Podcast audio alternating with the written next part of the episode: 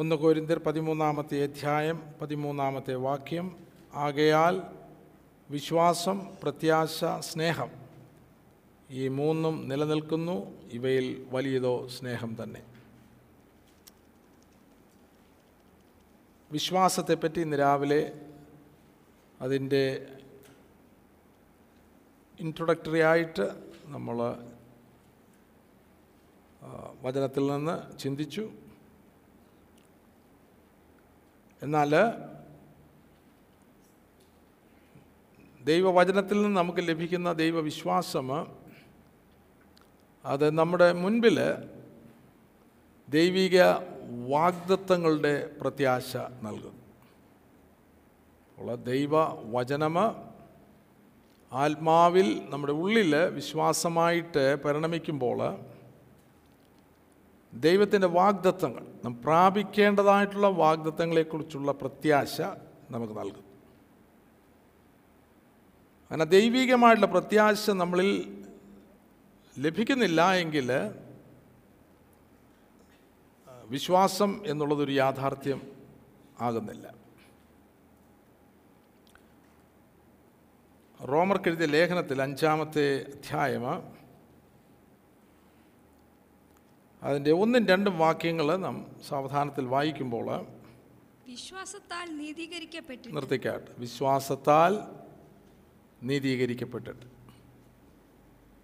നാം വിശ്വാസത്താൽ നീതീകരിക്കപ്പെടുന്നതിന് മുൻപ് വിശ്വാസത്താലുള്ള നീതീകരണം ഉണ്ട് എന്നുള്ള വാഗ്ദത്തം, അതൊരു വാഗ്ദത്തം, അത് ദൈവവചനത്തിൽ നിന്ന് ആത്മാവ് നമുക്ക് വെളിപ്പെടുത്തും. അതിൽ നമ്മൾ എത്തിച്ചേർന്നിട്ടില്ല. ഒരുവന് ദൈവവചനം കേൾക്കുമ്പോൾ, അതായത് മാനസാന്തരത്തിൻ്റെയും പാപമോചനത്തിൻ്റെയും വചനം, യേശുക്രിസ്തുവിൻ്റെ നാമത്തിലുള്ള ആ വിശ്വാസമുള്ള നീതീകരണത്തിൻ്റെ വചനം കേൾക്കുമ്പോൾ അവൻ്റെ ഉള്ളിൽ അതൊരു പ്രത്യാശയായിട്ട് തീരുന്നു. എനിക്കത് പ്രാപിച്ചെടുക്കണം, എനിക്ക് വിശ്വാസമുള്ള നീതീകരണം പ്രാപിച്ചെടുക്കണം. അത് പ്രാപിച്ചെടുക്കുവാനായിട്ടുള്ള വിശ്വാസമാണ് ദൈവവചനത്തിൽ നമുക്ക് ലഭിക്കേണ്ടത്. വിശ്വാസം, ആ വിശ്വാസത്തിൻ്റെ അനുസരണയിലേക്ക് നമ്മൾ വരുമ്പോഴാണ്. നമുക്കറിയാം, പാപങ്ങളെ ഏറ്റുപറഞ്ഞ്, മാനസാന്തരപ്പെട്ട് പാപങ്ങളെ ഏറ്റുപറഞ്ഞ് വിശ്വാസ സ്നാനം സ്വീകരിക്കുമ്പോൾ, അതാണ് അനുസരണയിലേക്ക് വരുമ്പോൾ വിശ്വാസമുള്ള നീതീകരണം നമ്മൾ അവകാശമാണ്. മനസ്സിലാകുന്നുണ്ടല്ലോ അല്ലേ? ഇത് ഒരു വാഗ്ദത്തമല്ല, നമുക്ക് അനേക വാഗ്ദത്തങ്ങൾ, ക്രിസ്തുവിന് അനുരൂപികളാകുവാൻ വേണ്ടിയുള്ള അനേക വാഗ്ദത്തങ്ങൾ നമ്മുടെ മുൻപിലുണ്ട്. അപ്പോൾ ആ വാഗ്ദത്തങ്ങൾ നാം അറിയുന്നത് ദൈവവചനത്തിലൂടെ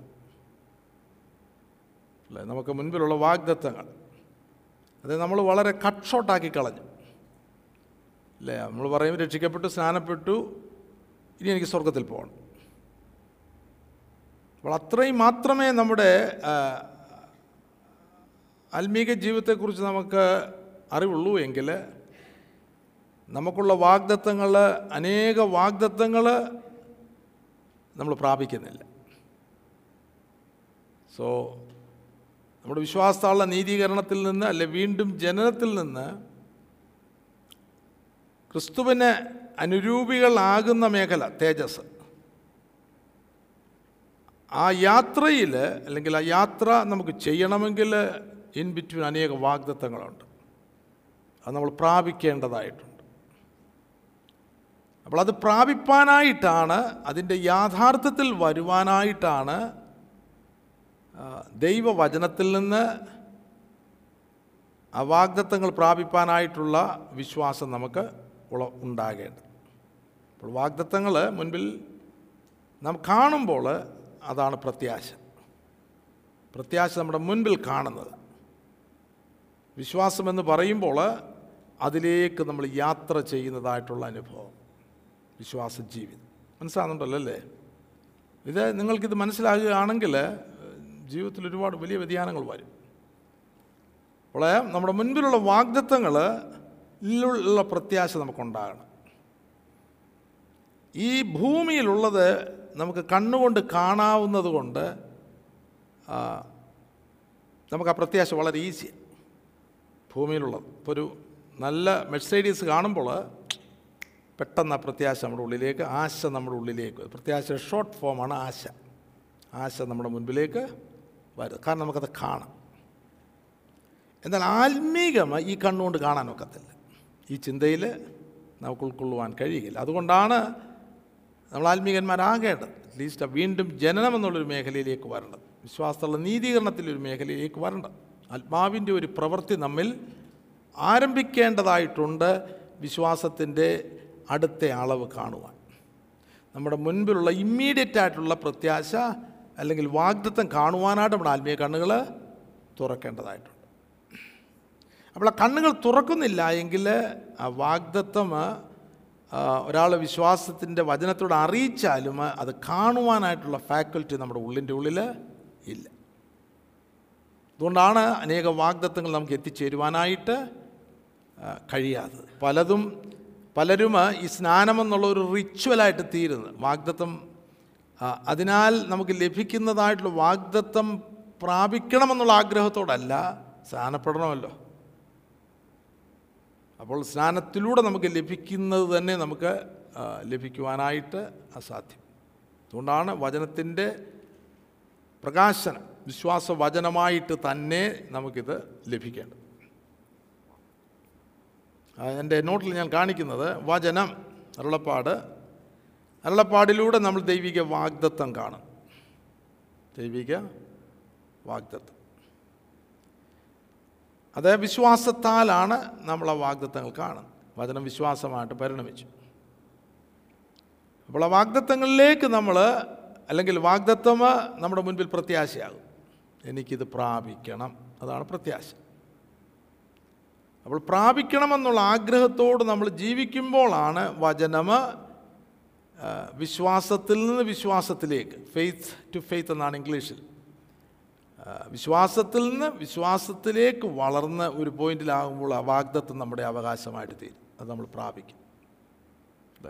അപ്പോൾ പാപത്തിൽ കിടക്കുന്ന ഒരുവൻ വചനം കേട്ടത് വിശ്വാസമായിട്ട് പരിണമിക്കുമ്പോൾ വീണ്ടും ജനനം അല്ലെങ്കിൽ വിശ്വാസമുള്ള നീതീകരണം പ്രാപിച്ചെടുക്കും, അല്ലേ? പ്രമാണപ്രകാരം മാനസാന്തരപ്പെട്ട് പാപങ്ങളുടെ മോചനത്തിനായിട്ട് സ്നാനമേൽക്കുമ്പോൾ, വിശ്വാസ സ്നാനം സ്വീകരിക്കുമ്പോൾ വിശ്വാസമുള്ള നീതീകരണം അവൻ്റെ ജീവിതത്തിൽ യാഥാർത്ഥ്യമായി.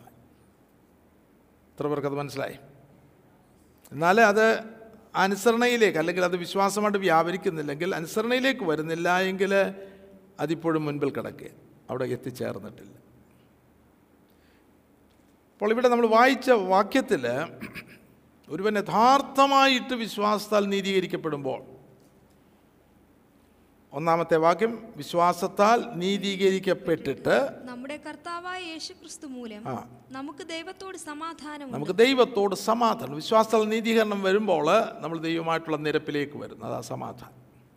നിരപ്പിലേക്ക് അകന്നു കിടക്കുകയായിരുന്നു, നമ്മുടെ അകൃത്യങ്ങളാലും പാപങ്ങളാലും ദൈവത്തിൽ നമ്മൾ അകന്നു കിടക്കുകയായിരുന്നു. എന്നാൽ വിശ്വാസത്താൽ നമ്മൾ നീതീകരിക്കപ്പെട്ടപ്പോൾ ദൈവമായിട്ടുള്ള ബന്ധത്തിലേക്ക് നമ്മൾ വരുന്നു. എന്നിട്ട് വായിച്ചാട്ട് നിൽക്കുന്ന ഈ കൃപയിലേക്ക് നമുക്ക് അവ മൂലം വിശ്വാസത്താൽ പ്രവേശനവും ലഭിച്ചു. നിൽക്കുന്ന കൃപയിലേക്ക്, അപ്പോൾ കൃപയുടെ മാർഗമാണ്, അല്ലേ? കൃപയുടെ മാർഗം നമ്മളെ ഒരു ലക്ഷ്യത്തിൽ കൊണ്ട് എത്തിച്ചേർക്കുന്ന നമ്മുടെ കൃപയുടെ മാർഗം. ഒരു വഴിയെന്ന് പറയുമ്പോൾ ആ വഴിക്കൊരു തുടക്കമുണ്ട്, അതിനൊരു അന്തമുണ്ട്, അല്ലേ? നമ്മൾ യാത്ര തുടങ്ങുമ്പോൾ നമ്മളെ അതൊരു ലക്ഷ്യത്തിലേക്ക് കൊണ്ടെത്തിക്കുന്നതാണ്. അപ്പോൾ ഇവിടെ വായിക്കുമ്പോൾ ഈ കൃപയിലേക്ക് നാം നിൽക്കുന്ന, ഈ കൃപയിലേക്ക് നമുക്ക് അവൻ മൂലം, ക്രിസ്തു മൂലം പ്രവേശനം, വിശ്വാസത്താൽ പ്രവേശനം ലഭിച്ചിരിക്കും. വിശ്വാസത്താലുള്ള നീതീകരണത്തിലൂടെ നമ്മൾ വിശ്വാസത്താൽ ഈ കൃപയുടെ മാർഗത്തിൽ നമുക്ക് പ്രവേശനം കിട്ടി. ഇതാണ് ഒരുവൻ മാനസാന്തരപ്പെട്ട് സ്നാനപ്പെടുമ്പോൾ അത് യാഥാർത്ഥ്യമാണെങ്കിൽ ഈ വലിയ പാത, ഞാൻ തന്നെ വഴിയും സത്യവും ജീവനും, ആ പാതയിലേക്ക് നാം കാലുവയ്ക്കും, അല്ലേ? ഇനി നമുക്കൊരു യാത്ര ചെയ്യാനുണ്ട്. ഏതൊരു യാത്രയുടെ തുടക്കത്തിൽ നമുക്കൊരു ലക്ഷ്യസ്ഥാനമുണ്ട്, ലക്ഷ്യസ്ഥാനം നമുക്കറിയാം, അല്ലേ? അത് അവിടെ ചെന്നെത്താൻ കഴിയുന്നില്ല എങ്കിൽ നമ്മൾ വഴി അന്വേഷിക്കും, ചോദിക്കും. ഞങ്ങളുടെ പഴയ കാലങ്ങളിൽ നമ്മൾ ഫോണിൽ വിളിച്ചു ചോദിക്കും, അവിടെ വരാനുള്ള വഴി എന്താ. അത് കഴിഞ്ഞിട്ട് മാപ്പിൻ്റെ ഒരു ബുക്കുണ്ടായിരുന്നു, ബുക്ക് റെഫർ ചെയ്ത് പോകുന്ന ഒരു സമയമുണ്ടായിരുന്നു. അത് കഴിഞ്ഞാൽ മാപ്പ് ക്വസ്റ്റ്, അത് കമ്പ്യൂട്ടറിലൂടെ അത് പ്രിൻ്റ് ഔട്ട് ചെയ്ത് തരും. ഇപ്പോൾ ജി പി എസ് അല്ലേ, അപ്പോൾ നമുക്കൊരു മാർഗദർശി ഉണ്ടായിരിക്കണം. അത് നമ്മുടെ വഴി, റൂട്ട്. അല്ലാതെ വെറുതെ ഒരു കാറും എടുത്തിട്ട് ഓടിച്ചുകൊണ്ട് പോവുകയാണെങ്കിൽ ലക്ഷ്യമില്ല എങ്കിൽ കാര്യമായ തകരാറെന്തോണ്ട് ചുമ്മാ ഓടിച്ചങ്ങ് പോകെ. അങ്ങനെ ആരും വണ്ടി ഓടിക്കാറില്ല. ഓടിക്കുന്നവർക്ക് നമുക്കറിയാം, നമ്മളൊരു പദം ഉപയോഗിക്കാറുണ്ടല്ലേ, അവനെ പ്രത്യേകമായിട്ട് വിശേഷിപ്പിക്കാറുണ്ട്. അപ്പോൾ ക്രിസ്തീയ ജീവിതത്തിൽ അങ്ങനെ സംഭവിക്കരുത്. ലക്ഷ്യമില്ലാതെ വട്ടന്മാരെ പോലെ ഒരു യാത്ര ചെയ്യരുത്, ചെന്ന് പറ്റുകയില്ല. നമുക്ക് വ്യക്തമായിട്ടൊരു ലക്ഷ്യം ഉണ്ടായിരിക്കണം. ആ ലക്ഷ്യം പിതാവിൻ്റെ ഹിതത്തിൽ നമ്മൾ എത്തിച്ചേരുക എന്നുള്ളത്. ഞാൻ തന്നെ വഴിയും സത്യവും ജീവനുമാകുന്നു, ഞാൻ മുഖാന്തരമല്ലാതെ ആരും പിതാവിൻ്റെ അടുക്കൽ. അത് പിതാവിൻ്റെ ഹിതത്തിൽ നമ്മൾ എത്തിച്ചേരുന്നത്. പിതാവിന് നമ്മുടെ സൃഷ്ടിയിൽ നമ്മെക്കുറിച്ചൊരു ഹിതമുണ്ട്, നാം ആരായിത്തീരണം അല്ലേ. നമുക്കറിയാം, പുത്രന്മാരായി തീരുവാനായിട്ടാണ് നമ്മുടെ വിളി. പുത്രന്മാർ, പിതാവിന് പുത്രന്മാർ, യേശുവിന് സഹോദരങ്ങൾ. ഇതാണ് നമ്മുടെ അൾട്ടിമേറ്റ് കോൾ. പുത്രനാകണമെങ്കിൽ പുത്രൻ്റെ തേജസ്സിലേക്ക് നമ്മൾ എത്തിയിലേക്കെത്തും അല്ലേ. താഴോട്ടുള്ള വാക്യം നമ്മൾ വായിക്കുമ്പോൾ പ്രവേശനം ലഭിച്ചിരിക്കുന്നു, നാം ദൈവ തേജസ്സിൻ്റെ പ്രത്യാശയിൽ പ്രശംസിക്കും. ദൈവ തേജസ്സിൻ്റെ പ്രത്യാശ. അപ്പോൾ ഒരുവൻ സ്നാനപ്പെട്ടി മാർഗത്തിലേക്ക്, കൃപാമാർഗത്തിലേക്ക് പ്രവേശിക്കുമ്പോൾ ആത്മാവിൻ്റെ സ്നാനം കൂടെ ഉൾപ്പെടുത്തിയാൻ പറയുന്നു. ആത്മസ്നാനം പ്രാപിച്ച് ഇത് ഈ കൃപയുടെ മാർഗത്തിൽ പ്രവേശിക്കുമ്പോൾ പ്രാരംഭത്തിൽ തന്നെ ദൈവ തേജസ് എന്നുള്ളത് ഒരു പ്രത്യാശയായിട്ട് നമ്മുടെ ഉള്ളിലുണ്ടായിരിക്കും, കിട്ടണം. എൻ്റെ അനുഭവം പറയുകയാണെങ്കിൽ എനിക്ക് അങ്ങനൊരു പ്രത്യാശ അതുപോലെ കൃത്യമായിട്ടില്ലായിരുന്നു ഞാൻ സ്നാനപ്പെട്ടപ്പോൾ. അതിൻ്റെ ഒരു കാരണം നമുക്കതിനുള്ള വചനങ്ങളൊന്നും അന്ന് ലഭിച്ചിട്ടില്ല.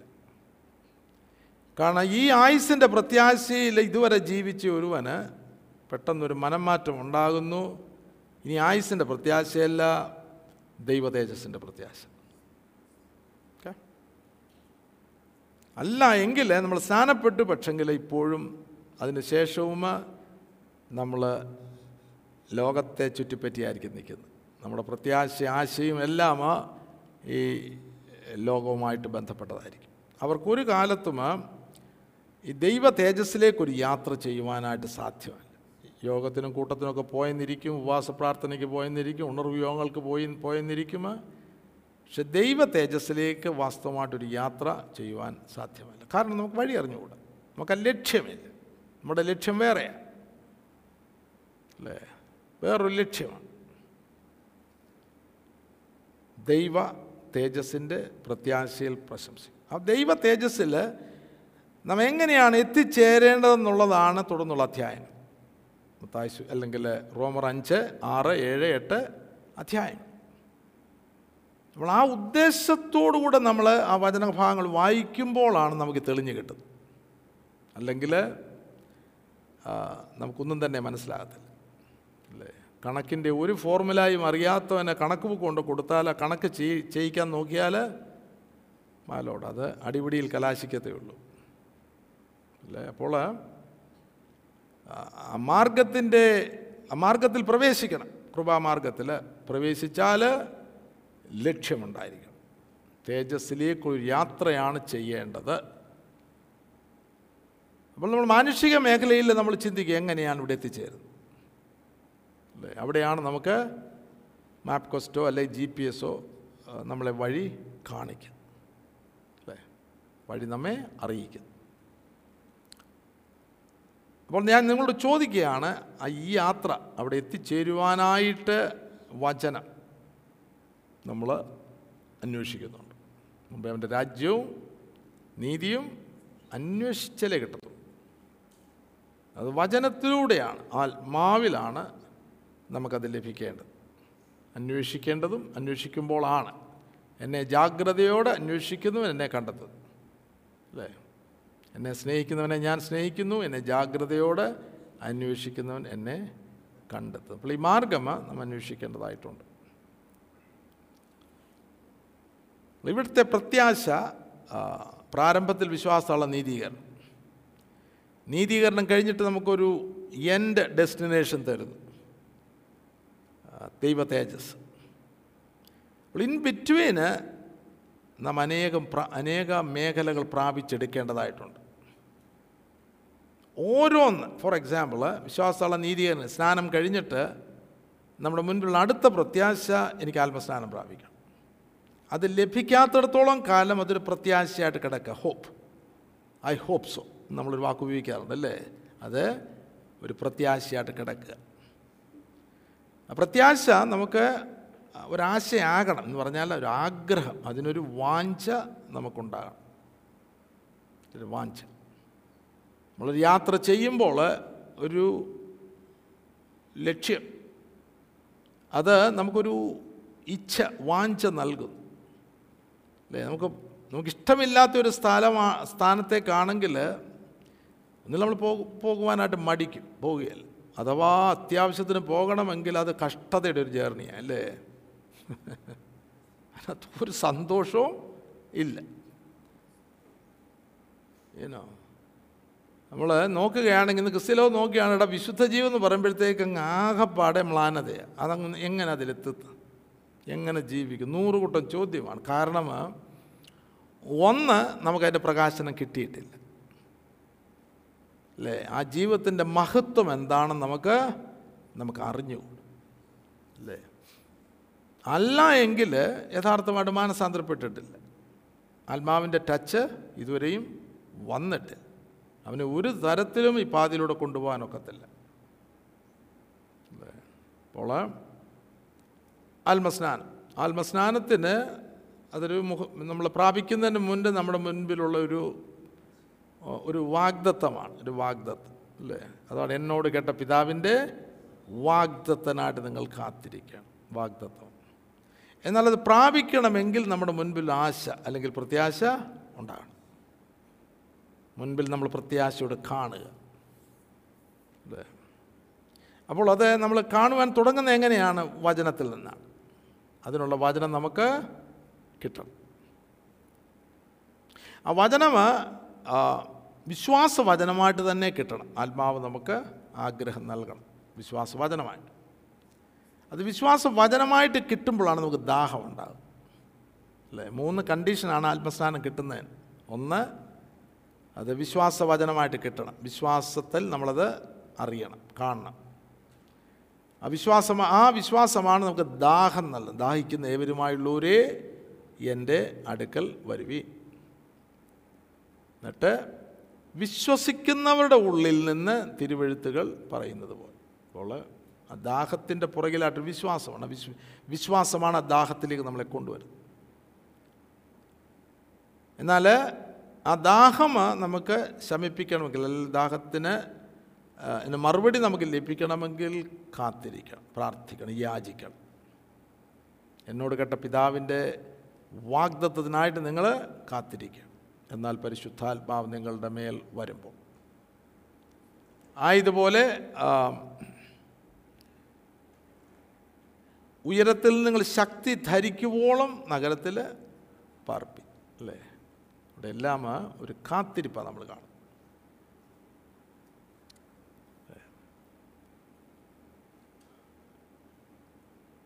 നമുക്കറിയാം ലൂക്കോസിൻ്റെ സുവിശേഷത്തിൽ നമ്മൾ വായിക്കുന്നത് പോലെ തന്നോട് യാചിക്കുന്നവർക്ക് പരിശുദ്ധാത്മാവിനെ എത്ര അധികം, അടുത്ത ലെവലുകളാണ് ആത്മസ്നാനത്തിന് ശേഷമുള്ള അടുത്തടുത്ത ലെവലുകളാണ്, എത്രയധികം. അപ്പോൾ ഇതാണ് വിശ്വാസം, പ്രത്യാശ, സ്നേഹമാണ് 3ാമത് പറഞ്ഞിരിക്കുന്നത്. അൾട്ടിമേറ്റ്ലി ഇന്നലെ നമ്മൾ വായിച്ചതുപോലെ ദൈവത്തിൻ്റെ സ്നേഹത്തിലേക്ക് നമ്മൾ ചെന്നെത്തുന്നതാണ്. അതാണ് വിശ്വാസം, പ്രത്യാശ, സ്നേഹം. ഞാൻ എൻ്റെ പിതാവിൻ്റെ കൽപ്പനകൾ അനുസരിച്ച് അവൻ്റെ സ്നേഹത്തിൽ വസിക്കുന്നത് പോലെ നിങ്ങൾ എൻ്റെ കൽപ്പനകൾ അനുസരിച്ചാൽ എൻ്റെ സ്നേഹത്തിൽ വസിക്കും. അതാണ് നമ്മൾ അൾട്ടിമേറ്റ് ഡെസ്റ്റിനേഷൻ അല്ലേ. സ്നേഹത്തിൽ നമ്മൾ എത്തിച്ചേർന്ന് കഴിഞ്ഞാൽ രക്ഷപ്പെട്ടു. 2 കൽപ്പന, നിൻ്റെ ദൈവമായ കർത്താവിനെ പൂർണ്ണ ഹൃദയത്തോടും പൂർണ്ണാത്മാവോടും പൂർണ്ണ ശക്തിയോടും പൂർണ്ണ മനസ്സോടും കൂടെ സ്നേഹിക്കണം, നിൻ്റെ കൂട്ടുകാരനെ നിന്നെപ്പോലെ തന്നെ സ്നേഹിക്കുക. ഈ രണ്ട് കൽപ്പനകളിൽ സകല ന്യായപ്രമാണവും പ്രവാചകന്മാരും അടങ്ങിയിരിക്കും. ഓ, ഇപ്പം നിങ്ങൾക്ക് ആ റൂട്ട് മനസ്സിലാവുന്നുണ്ടല്ലോ അല്ലേ? അല്ല, വിശ്വാസം കാറ് വാങ്ങിക്കാനുള്ള വിശ്വാസമല്ല ബൈബിൾ പഠിപ്പിക്കുന്നത്. നമുക്ക് രോഗസൗഖ്യം എന്ന് പറഞ്ഞ മേഖലയുണ്ട്, അതിലൊക്കെ ഉപരിയാണ് വിശ്വാസം. നമ്മളവിടെ തന്നെ ഒതുങ്ങി നിൽക്കുകയാണെങ്കിൽ രോഗത്തിന് സൗഖ്യം കിട്ടുന്നിരിക്കും, കുറച്ച് വീണ്ടും രോഗം വന്നെന്നിരിക്കും, വീണ്ടും സൗഖ്യം കിട്ടുന്നിരിക്കും, അവസാനം നമ്മൾ ശവപ്പെട്ടി നമ്മൾ എടുത്തുകൊണ്ട് പോകും അല്ലേ? അവിടെ കൊണ്ട് തീരും. എന്നാൽ നിലനിൽക്കുന്ന വിശ്വാസവും പ്രത്യാശയും നമ്മൾ ദൈവസ്നേഹത്തിൽ നമ്മളെ കൊണ്ടെത്തിക്കുന്നത്. ഓ, നാലോട് റൂട്ട് നമുക്ക് മനസ്സിലാകുന്നുണ്ടല്ലേ? Praise God. ആത്മീക യാത്ര, ഈ ആത്മീക യാത്രയിൽ വിശ്വാസം കൂടാതെ യാത്ര ചെയ്യുവാൻ സാധ്യമല്ല. എൻ്റെ നീതിമാൻ വിശ്വാസത്താൽ ജീവി. അപ്പോൾ ഇന്നുള്ള ഉപദേശങ്ങൾ കേൾക്കുമ്പോൾ വിശ്വാസമുള്ള നീതീകരണം കഴിഞ്ഞിട്ട് സാധിച്ചു, എല്ലാം തീർന്നു, ഇറ്റ്സ് ഫിനിഷ്ഡ് എന്നൊരു വാക്ക് റോങ് ആയിട്ടൊക്കെ ഉപയോഗിച്ച് നമ്മുടെ ജീവിതം നമ്മൾ പാഴാക്കുക. പിന്നെ ലൗകികരായിട്ട് ജഡീകന്മാരായിട്ട് ജീവിച്ച് നമ്മുടെ ജീവിതം പൊതുവായിട്ടുള്ള കാര്യം ഞാനീ പറയുന്നു അല്ലേ? വചനമ ദൈവിക വാഗ്ദത്തമ അല്ലേ? ആ വാഗ്ദത്തത്തിൻ്റെ മുൻപിൽ അത് വാഗ്ദത്തം ഒരു പ്രത്യാശയായിട്ട് കിടക്കുന്നു. അതിൽ നമ്മൾ എത്തിച്ചേരുന്നത് എങ്ങനെയാണ്? ഏത് മാർഗത്തിലൂടെ? വിശ്വാസ മാർഗത്തിലൂടെ. എന്ത് നമുക്ക് വേണം? എവ്രി ഡേ ദൈവവചനം വിശ്വാസമായിട്ട് വേണം. എൻ്റെ നീതിമാൻ വിശ്വാസത്താൽ ജീവിക്കും. അപ്പോൾ ഈ യാത്രയിൽ, ജീവിതയാത്രയിൽ നമുക്കുള്ള വാഗ്ദത്തങ്ങളെല്ലാം നമ്മൾ പ്രാപിച്ചാണ് മുൻപോട്ട് പോകുന്നത്. ഇത്ര പേർക്കത് മനസ്സിലായി അല്ലേ? ആത്മസ്നാനം കഴിഞ്ഞിട്ട് പിന്നെ അടുത്തത് എന്തായിരിക്കും നമ്മൾ വാഞ്ചിക്കേണ്ടത്? പെന്തക്കോസ്ത് അവിടം വരെ ഉള്ളൂ. ആത്മസ്നാനം കിട്ടിയതിന് ശേഷം നമ്മുടെ വാഞ്ച, അല്ലെങ്കിൽ നമ്മുടെ മുൻപുള്ള വാഗ്ദത്തം എന്താണ്? ആത്മസ്നാനം എന്ന് പറഞ്ഞാൽ പരിശുദ്ധാത്മാ നമ്മുടെ മേൽ വന്നു. അടുത്ത വാഞ്ച എന്തുവാ? ആത്മാവിനെക്കുറിച്ച് എന്താണ് വാഗ്ദത്തം നമ്മോട് പറഞ്ഞിരിക്കുന്നത്? എത്രയധികം പരിശുദ്ധാത്മനെ എത്രയധികം അല്ലേ? മറ്റേത് ആത്മസ്നാനം കിട്ടിക്കഴിഞ്ഞാൽ രക്ഷപ്പെട്ടു, അവിടെ കൊണ്ട് നമ്മൾ കൈയടിച്ച് സ്തോത്രം നിർത്തി. എത്രയധികം നമുക്ക് പ്രാപിക്കണമെങ്കിൽ ആത്മാവ് നമ്മുടെ ഉള്ളിൽ വസിക്കണം. അതാണ് നമ്മുടെ അടുത്ത വാഗ്ദത്തം അല്ലേ? കർത്താവിൻ്റെ ജീവിതത്തിൽ അത് മുഴുവൻ മാതൃകയാണ്. ആരുടെ മേൽ ആത്മാവ് ഇറങ്ങുന്നുവോ അതാണ് നമ്മുടെ ആത്മസ്നാനം. ആത്മാവ് വസിക്കുന്നു. വാക്യമെടുത്ത് വായിച്ചാട്ട് യോഹന്നാന്റെ സുവിശേഷം 1 അധ്യായം 33 വാക്യം. ഞാനോ അവനെ അറിഞ്ഞില്ല, എങ്കിലും വെള്ളത്തിൽ സ്നാനം കഴിപ്പാൻ എന്നെ അയച്ചവൻ എന്നോട്, ആരുടെ മേൽ ആത്മാവ് ഇറങ്ങുന്നതും വസിക്കുന്നതും നീ കാണുമോ, അവൻ പരിശുദ്ധാത്മാവിൽ സ്നാനം കഴിപ്പിക്കുന്നവനാകുന്നു എന്ന് പറഞ്ഞു. മതി. ഞാനോ അവനെ അറിഞ്ഞില്ല. ആത്മാവ് ഇറങ്ങി വസിക്കുന്നവനാണ് യേശുവിനെ അറിയുവാൻ പോകുന്നത്. ഒരു കീ പ്രിൻസിപ്പിളാണ് ഞാനിപ്പോൾ പറഞ്ഞത്. ആരുടെ മേൽ ആത്മാവ് ഇറങ്ങുന്നതും ആത്മാവ് വസിക്കുന്നത് മുഴുവൻ കർത്തൃത്വം, നമ്മുടെ ജീവിതത്തിൻ്റെ കർത്തൃത്വം എടുക്കുവാനാണ്. അവിടെയാണ് നമ്മൾ പരാജയപ്പെടുന്നത്. അത് നമ്മൾ വിട്ടുകൊടുക്കുന്നില്ല. എനിക്കറിഞ്ഞുകൂടാ. അതുകൊണ്ടാണ് എൻ്റെ നീണ്ട വർഷങ്ങൾ എനിക്ക് പരാജയമായിപ്പോയത്.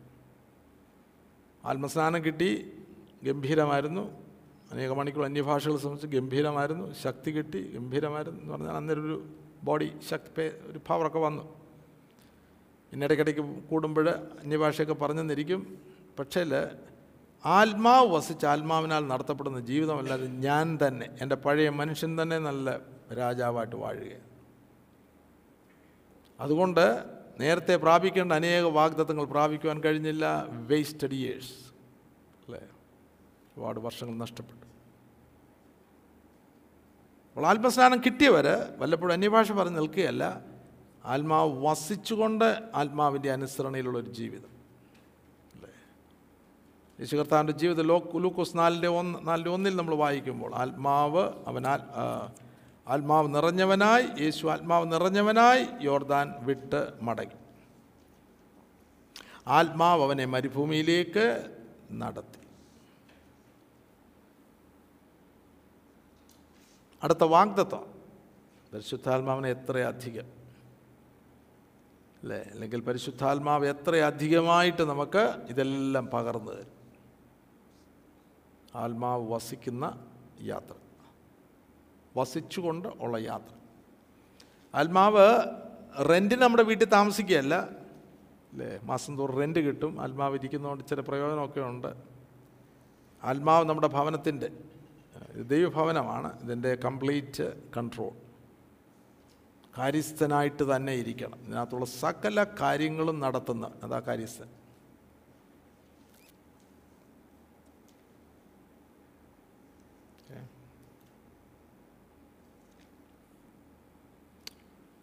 ഇത് ദിനംതോറും അനുഭവിക്കുന്ന ഇല്ലാത്തവരാണെങ്കിൽ അത് പ്രാപിക്കണം. അത് വിശ്വാസം. ഈ വചനം കേൾക്കുമ്പോൾ നിങ്ങൾക്കത് വിശ്വാസമായിട്ട് പരിണമിക്കണം. ഇങ്ങനൊരു ജീവിതമുണ്ട്. വിശ്വാസമായിട്ട് പരിണമിക്കുമ്പോൾ, അല്ലെങ്കിൽ വിശ്വാസമായിട്ട് നമ്മുടെ ഉള്ളിൽ കിട്ടുമ്പോൾ മുൻപിലുള്ള വാഗ്ദത്തം നമുക്ക് കാണാൻ കഴിയും. അപ്പോൾ അത് നമ്മൾ കാണണം. ആത്മാവിൻ്റെ പരിപൂർണ്ണ അധീനതയിൽ ജീവിക്കുന്ന ഒരു ജീവിതം. എന്നാലത് പ്രാപിപ്പാനായിട്ട് നമ്മൾ പ്രത്യാശ നമ്മുടെ മുമ്പിലുണ്ട്. അനുസരണയോടെ നമ്മൾ ജീവിക്കണം അല്ലേ, അനുസരണയോടെ നമ്മൾ ജീവിക്കണം. അബ്രഹാമിൻ്റെ ജീവിതം ഒരു ദേശത്തേക്ക് പോകുവാനായിട്ടൊരു അരുളപ്പാടുണ്ടാകും. ശ്വാസത്താൽ അബ്രഹാം ദേവീശബ്ദം കേട്ട് അതായത് താൻ എവിടേക്ക് പോകുന്നുവെന്നറിയാതെ കാണിപ്പാനിരിക്കുന്ന ദേശമാണ്. കാണിപ്പാനിരിക്കുന്ന ദേശം എവിടേക്ക് പോകുന്നു, ഡിറക്ഷൻ അറിഞ്ഞുകൂടാ. ദൈവത്തിൻ്റെ നടത്തിപ്പൊണ്ടൽ യോഗത്തോട് നമ്മുടെ ജീവിതം അങ്ങനെ. ഞാൻ ഈ പറയുന്ന ആത്മാവിൻ ജീവിതം നമുക്കറിഞ്ഞുകൂടാ. നമ്മുടെ ബുദ്ധിയിലൊന്നും വിട്ട് കണക്ക് കൂട്ടേണ്ട ആവശ്യമില്ല. ഏർലി മോർണിംഗിൽ നിങ്ങൾ പ്രാർത്ഥിക്കുമായിരിക്കുമ്പോൾ യാചിക്കണം, കർത്താവേ പരിശുദ്ധനെ, ആത്മാവ് വസിച്ചുകൊണ്ട് ആത്മാവിനാൽ ഒരു ജീവൻ നയിക്കുവാൻ എന്നെ തന്നെ താഴ്ത്തുന്നു, സമർപ്പിക്കുന്നു, എന്നെ പഠിപ്പിക്കണം. അതാണ് യാചന. തന്നോട് യാചിക്കുന്നവർക്ക് പരിശുദ്ധാത്മാവിനെ എത്രയധികം കിട്ടും. അല്ല, നമ്മൾ കണക്കൂട്ടണ്ട, നമ്മൾ സ്ട്രാറ്റജി ഉണ്ടാക്കണ്ട അല്ലേ. നമ്മൾ അവിടെ ഇവിടെ ഒന്നും പോകണ്ട. ആ മീറ്റിംഗ്, ഈ മീറ്റിംഗ്, ആ ക്യാമ്പ്, ഇവിടെ ഒന്നും പോകണ്ട. നിങ്ങളുടെ ലിവിങ്, നിങ്ങൾ താമസിക്കുന്ന ഭവനത്തിൽ തന്നെ അത് പ്രാപിച്ചെടുക്കുവാനായിട്ട് കഴിയും. ഭവനം നമ്മുടെ പ്രാർത്ഥനാമുറി ഒരു ദൈവമായിട്ട് ബന്ധപ്പെടുന്ന ഒരു കൂടാരമായിട്ട് തീരണം അല്ലേ. ആക്ച്വലി ഇവിടെ തന്നെയാണ്, എന്നാൽ അന്തരീക്ഷം എല്ലാം ദൈവത്തിൻ്റെ ആത്മാവ് പ്രവർത്തിക്കുന്നൊരു മേഖലയായിട്ട് തീരണം അല്ലേ. ഇവിടെയാണ് നമുക്ക് ഇതെല്ലാം പ്രകാശനങ്ങൾ ദൈവത്തിൻ്റെ ആത്മാവ് നമുക്ക് വെളിപ്പെടുത്തി തരുവാൻ പോകും, നമ്മളെ സഹായിക്കുവാൻ പോകും. നമ്മളെ സഹായിക്കുക. പരിശുദ്ധാത്മാവിൻ്റെ വേറൊരു ടൈറ്റിൽ ഹെൽപ്പർ എന്ന്, നമ്മളെ സഹായിക്കുന്നു. പ്രാർത്ഥിക്കാൻ എങ്ങനെയാണ് നമുക്ക് അറിഞ്ഞുകൂടാ, സഹായി നമ്മളെ പ്രാർത്ഥിക്കാൻ പഠിപ്പിക്കും അല്ലേ. നമ്മളെ അത് പ്രാപിച്ചെടുക്കണമെങ്കിൽ ആഗ്രഹത്തോട്, ദാഹത്തോടുകൂടെ നമ്മളതിനു വേണ്ടി വാഞ്ചിക്കുകയാണെങ്കിൽ നമുക്ക് ദൈവം അത് സാധ്യമാക്കി തരും. നാളുകൾ കഴിയുമ്പോൾ പോക്കിലും വരവിലും എല്ലാം ആത്മാവിൻ്റെ സാന്നിധ്യം നമ്മൾ മനസ്സിലാക്കാൻ തുടങ്ങും അല്ലേ. നമ്മുടെ പല കാര്യങ്ങളും ആത്മാവിനോട് സഹായം, അല്ലെങ്കിൽ ആത്മാവിൻ്റെ സഹായത്തിന് വേണ്ടി ദൈവസന്നിധിയിലിരിക്കും. ഒരു പോയിൻ്റ് കഴിയുമ്പോൾ ആത്മാവിൻ്റെ പരിപൂർണമായിട്ടുള്ള അധീനതയിൽ നാം ആയിത്തീരും. ഇസ്രായേൽ മക്കളുടെ യാത്ര നമ്മൾ നോക്കുമ്പോൾ ആ കൂടാരം അല്ലേ, ആത്മാവ് തേജസ് ഇറങ്ങിയതായിട്ടുള്ള കൂടാരം, അത് അവർക്ക് വിശ്രാമസ്ഥലം അന്വേഷിച്ചുകൊണ്ട് നിയമപ്പെട്ടകം അവരിങ്ങനെ യാത്ര കൊണ്ടുപോകുന്നതായിട്ട് കാണാം അല്ലേ. കൂടാരത്തിൽ സമാഗമന കൂടാരത്തിൽ അതിൻ്റെ പണിയെല്ലാം തീരുമ്പോൾ ആ പോയിൻ്റ് മുതൽ സമാഗമന കൂടാരം, അതിനകത്തുള്ള നിയമപ്പെട്ടകമാണ് അവർക്ക് വിശ്രാമ സ്ഥലം അന്വേഷിച്ചുകൊണ്ട് ഇങ്ങനെ അവരെ കൊണ്ടുപോകും. നമ്മുടെ ജീവിതമാണ് ഇതിനാത്മാവ് വാസ്തവമായിട്ട് നമ്മുടെ ഉള്ളിൽ വസിക്കുമ്പോൾ, ഇത് റിയലി ഒരു നിയമപ്പെട്ടകമായിട്ട് തീരുമ്പോൾ നമ്മുടെ ഉള്ളിൽ നിന്ന് തന്നെയുള്ള ദൈവിക ശബ്ദം നമ്മൾ കേൾക്കുവാൻ തുടങ്ങും ആത്മാവിൽ. നമുക്ക് ഒരു എക്സാമ്പിൾ ബൈബിളിൽ നിന്ന് ചിന്തിക്കാം. റോമലേഖനം 4-ാമത്തെ അധ്യായം.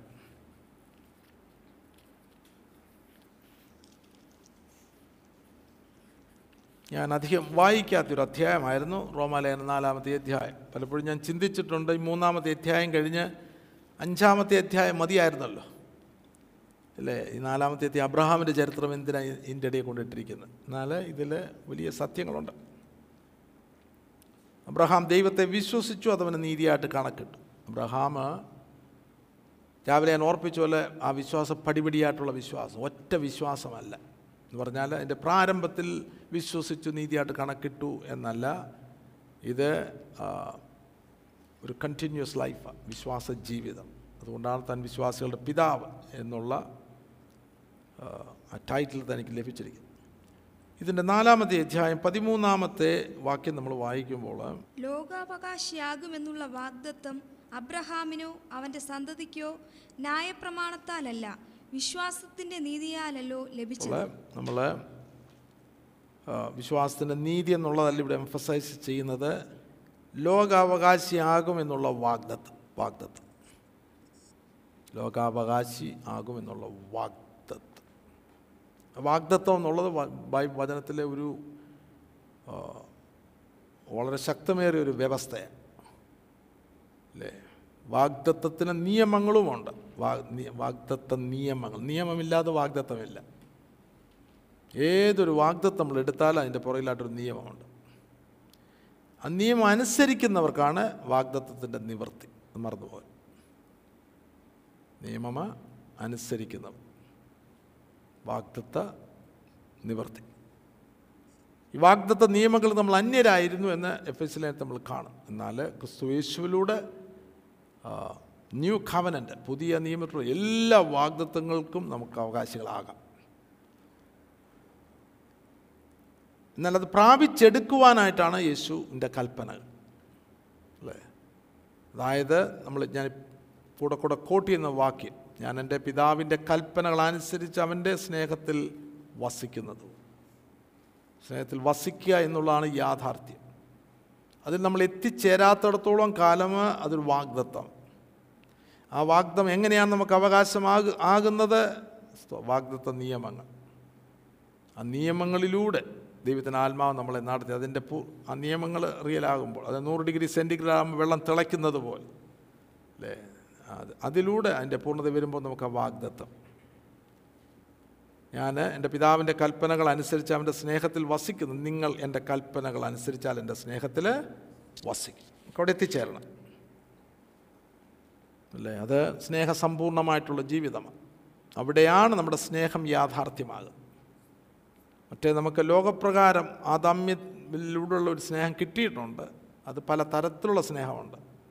മാതൃസ്നേഹമുണ്ട്, പിതൃസ്നേഹമുണ്ട്, ഭാര്യ ഭർത്താക്കന്മാർ തമ്മിലുള്ള സ്നേഹമുണ്ട്, കുഞ്ഞുങ്ങളോടുള്ള സ്നേഹമുണ്ട്, കൊച്ചുമക്കളോടുള്ള സ്നേഹമുണ്ട്. ഇതെല്ലാം അതിൻ്റെ വ്യത്യസ്തമാണ് അല്ലേ? എനിക്കൊരു കൊച്ചുമകളുണ്ടായപ്പോഴാണ് എനിക്കത് മനസ്സിലാവും, വാ ഇത് വേറൊരു സ്നേഹമല്ല. ആൾക്കാരൊക്കെ പറഞ്ഞിട്ടുണ്ട് മക്കളെപ്പോലല്ല വേറൊരു സ്നേഹമാണ് കൊച്ചുമക്കളുണ്ടാകും അല്ലേ? എന്നാൽ ഇതെല്ലാം ഉപരിയാണ് ദൈവത്തിൻ്റെ സ്നേഹം.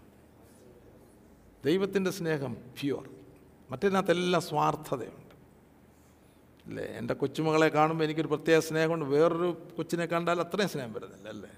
അതിനകത്തെല്ലാം ഒരു എലമെൻ്റ് ഓഫ് സ്വാർത്ഥതയുണ്ട്.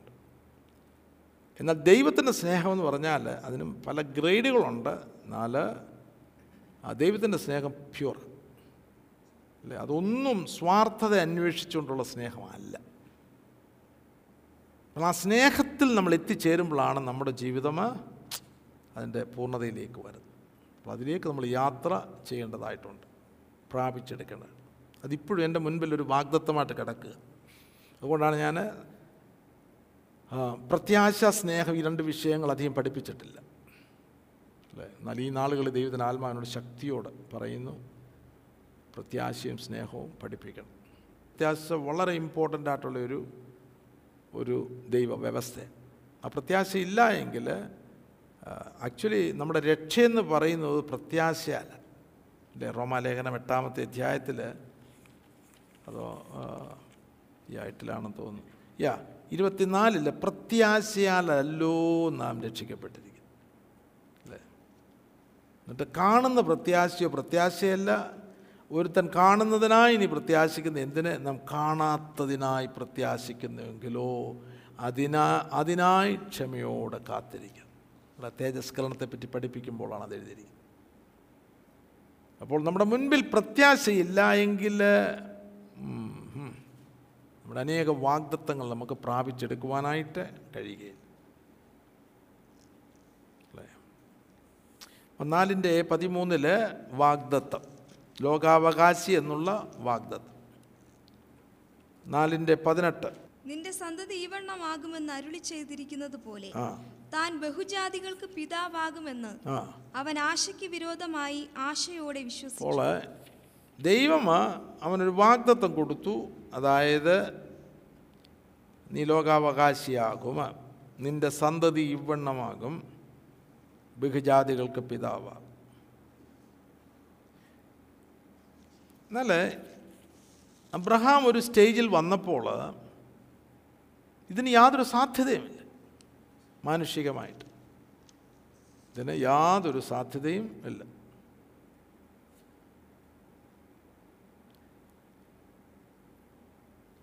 അത്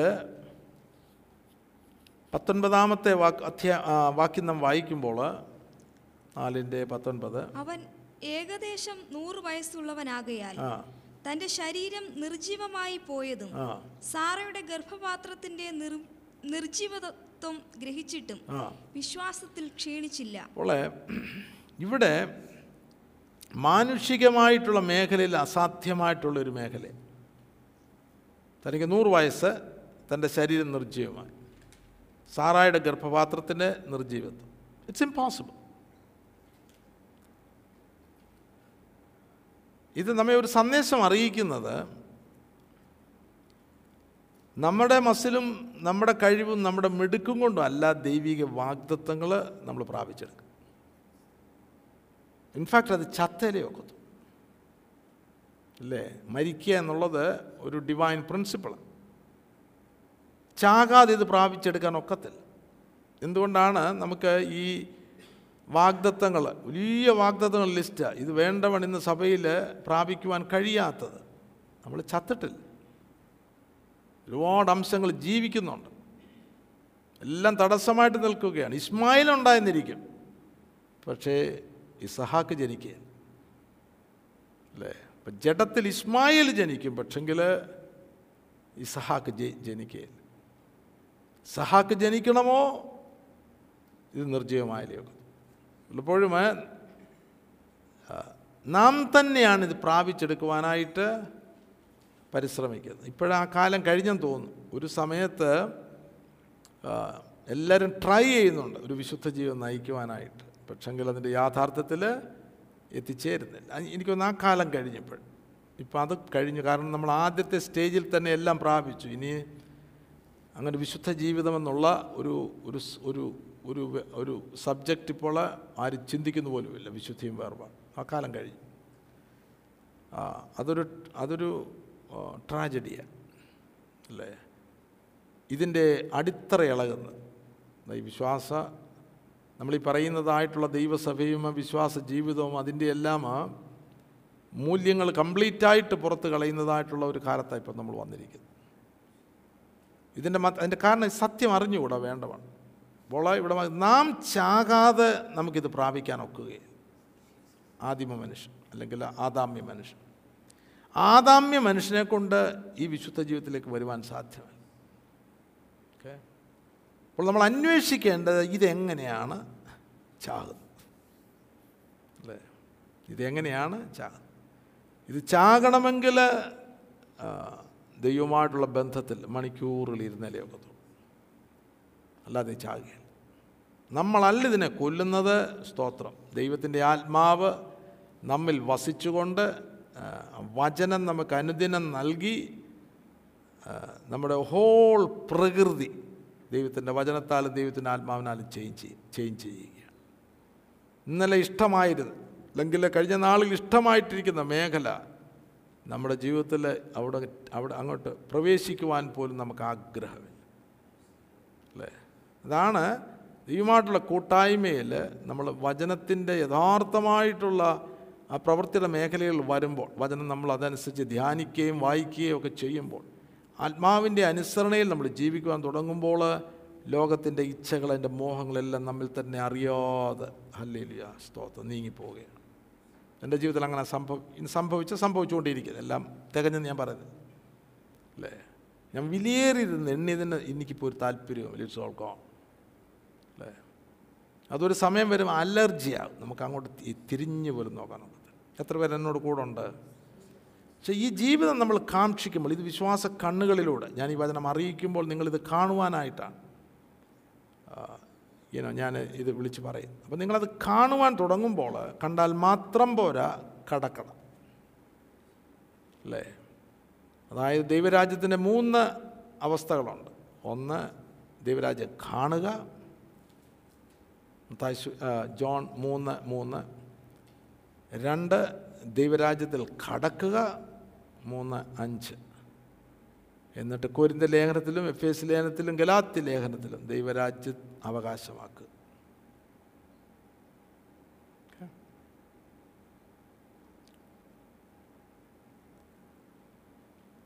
അപ്പോൾ ഞാൻ ഇപ്പോൾ നിങ്ങളോട് അറിയിക്കുന്ന ഈ മേഖലകൾ കാണുവാനും കടക്കുവാനും അവകാശമാക്കുവാനും നിങ്ങളെ സഹായിക്കട്ടെ. അപ്പോൾ ഒരു പ്രിൻസിപ്പിള് പ്രധാനമാണ്, നമ്മൾ ചത്തലയൊക്കത്തുള്ളൂ. അപ്പോൾ വെള്ളത്താലും ആത്മാവിനാലും ദൈവരാജ്യത്തിൽ കടക്കുന്നത്, ആ വെള്ളത്തിൽ നമ്മുടെ പഴയ മനുഷ്യൻ കൊണ്ട് കുഴിച്ചിടുക അല്ലേ. എന്നിട്ട് ഒരു പുതിയ മനുഷ്യൻ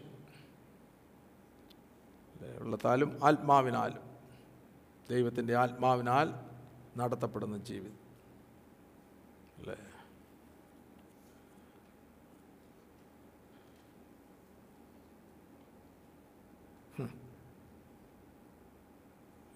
ഇവിടെ പല കാര്യങ്ങളും നടക്കുന്നുണ്ട്. Water washing away, spirit regeneration, word growth.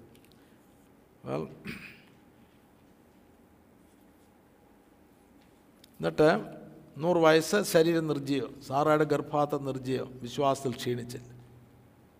വിശ്വാസത്തിൽ ക്ഷീണിക്കുവാൻ അനുവാദമില്ല. നമ്മുടെ ദൈനംദിന ജീവിതത്തിൽ നമ്മൾ മുൻപോട്ട് നീങ്ങുമ്പോൾ ഗ്രോത്ത് നമ്മൾ കാണുന്നില്ല, പക്ഷേ വിശ്വാസം ക്ഷീണിക്കാനൊക്കത്തില്ല അല്ലേ. അയ്യോ പുറകോട്ട് പോകുന്നു, വിശ്വാസം ക്ഷീണിക്കാനൊക്കത്തില്ല അല്ലേ. എന്ന് പറഞ്ഞാൽ ഈ പ്രത്യാശ സ്ട്രോങ് ആണെങ്കിൽ നമ്മൾ ഒരിക്കലും വിശ്വാസം ക്ഷീണിക്കത്തില്ല. ഇതാണ് അതിൻ്റെ ആൻസർ അല്ലേ. പ്രത്യാശ, നമ്മൾ ഈ കാണുന്നത് റിയൽ ആണെങ്കിൽ, ദൈവത്തിൻ്റെ വചനം നമ്മളിൽ വാസ്തവമായിട്ട് നമ്മോട് സംസാരിക്കുകയാണെങ്കിൽ നമുക്ക് വിശ്വാസം ക്ഷീണിക്കാൻ ഒക്കെ.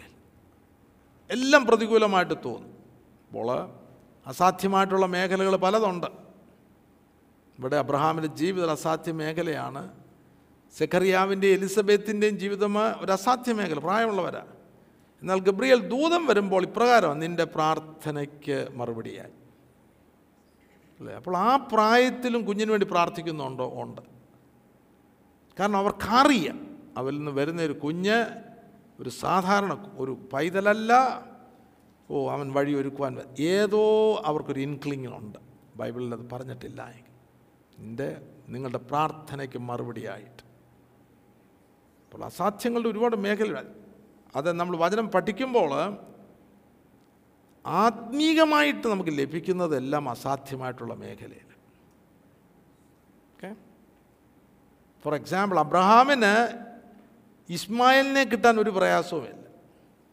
അത് നോക്കിയാൽ എല്ലാം സാധ്യമാണ്. എന്നാൽ ഇസഹാക്കിനെ വേണമോ? അവന് അസാധ്യമായിട്ടൊരു മേഖലയിലേക്ക് പ്രവേശിച്ചാലേ. അവിടെ നിന്നാണ് നമുക്ക് ഈ വാഗ്ദത്തങ്ങൾ ലഭിക്കുന്നത്. ഞാൻ ഈ പറയുന്നതായിട്ടുള്ള ഈ സത്യങ്ങൾ നിങ്ങൾക്കത് ആത്മാവിൽ ഗ്രഹിക്കാൻ തുടങ്ങിക്കഴിഞ്ഞാൽ ഇറ്റ്സ് ഗോയിങ് ടു അത് ഭയങ്കര ചേഞ്ച് ആയിരിക്കും വരുത്താൻ അല്ലേ. നമ്മളെല്ലാം സാധ്യതയുടെ മേഖലയിലൂടെ പ്രാപിക്കാനായിട്ടാണ് ആഗ്രഹിക്കുന്നത്. അങ്ങനെയല്ല ദൈവിക പ്രമാണം. അസാധ്യമായിട്ടുള്ള മേഖലയിൽ നിങ്ങളുടെ മുൻപിൽ അസാധ്യമായിട്ട് തോന്നുന്ന വിഷയമാണോ? അതാണ് ദൈവം സാധ്യമാക്കി തരാൻ പോകുന്നത്. പക്ഷേ നീ ഞാനും ചത്തയിലേക്കൊത്തുള്ളൂ എങ്കിൽ മാത്രമേ അത് ലഭിക്കൂ.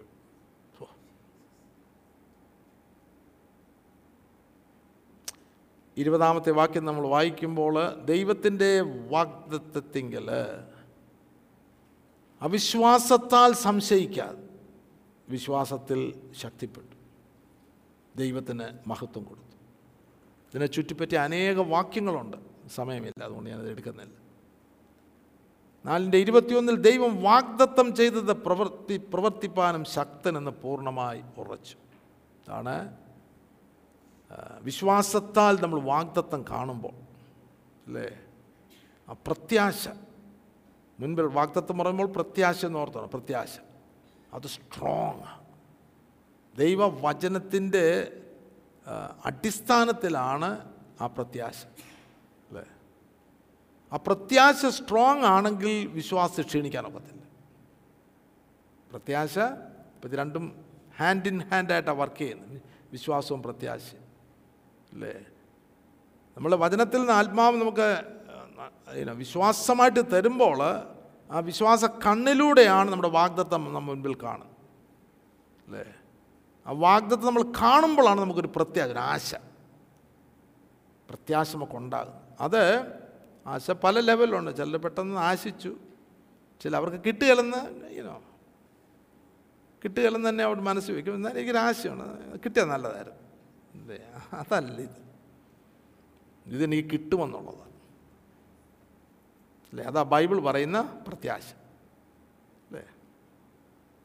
അല്ലാതെ കിട്ടിയെന്നുള്ളതല്ല, കിട്ടിയാൽ നല്ലതായിരുന്നുള്ളൊരു ആശ എന്നുള്ള വാക്ക് അത്രത്തോളം നല്ലതല്ല, നമുക്കതിൻ്റെ പൂർണ്ണ മീനിങ് കിട്ടുന്നില്ല. എന്നാൽ ഇത് നമുക്ക് ഉറപ്പാണ്, എനിക്കുള്ളതാണ് അല്ലേ. കാലേബിൻ്റെ ജീവിതം നമ്മൾ നോക്കുമ്പോൾ അനാക്കി മല്ലന്മാരെ കണ്ട് എല്ലാം ഭയപ്പെട്ടു അല്ലേ. കാലേബ് പറഞ്ഞു അതെൻ്റെ ഭൂമിയാണെന്ന് പറഞ്ഞു. ഹെബ്രോനിലാണ് ഇതെല്ലാം കൂടി കിടക്കുന്നത്, മല്ലന്മാരെല്ലാം. അത് എൻ്റെ വാഗ്ദത്ത ഭൂമിയാണ്, അതെനിക്കുള്ളതാണ് അല്ലേ. 12 പേര് പോകുമ്പോൾ 10 പേര് അവിശ്വാസമായിട്ട് വരുമ്പോൾ കാലേബ് തൻ്റെ വാഗ്ദത്ത ഭൂമി കാണുകയാണ്. ഞാൻ കഴിഞ്ഞ നാളിലൊക്കെ പറയുമായിരുന്നു, ബാക്കി 10 പേര് അനാക്കി മല്ലന്മാരെ കാണുമ്പോൾ കാലേബ് തൻ്റെ വാഗ്ദത്തമാണ് കാണുന്നത്. എത്ര പേർക്കത് കിട്ടി അല്ലേ. അക്കരെ ചെന്നു, 85 വയസ്സായി കാലേബ്. മോശയോട് എന്ന് പറഞ്ഞു, യോശുവയോട് പറഞ്ഞു എൻ്റെ ഭൂമിയാണ്. യോശുവ പറഞ്ഞു ഇത് അനാക്കി മല്ലന്മാരല്ല, പക്ഷേ എനിക്കിപ്പോഴും ഉണ്ട് സ്തോത്രം. എനിക്ക് 85 വയസ്സായി, പക്ഷെങ്കിൽ അത് അവകാശമാക്കുവാനായിട്ടുള്ളത് എൻ്റെ ഉള്ളിലുണ്ട് സ്തോത്രം. അത് നമ്മുടെ ഉള്ളിൽ മനസ്സ് വയ്ക്കുമ്പോഴാണ് നമ്മളത് പ്രാപിച്ചെടുക്കുന്നത്. Glory to God.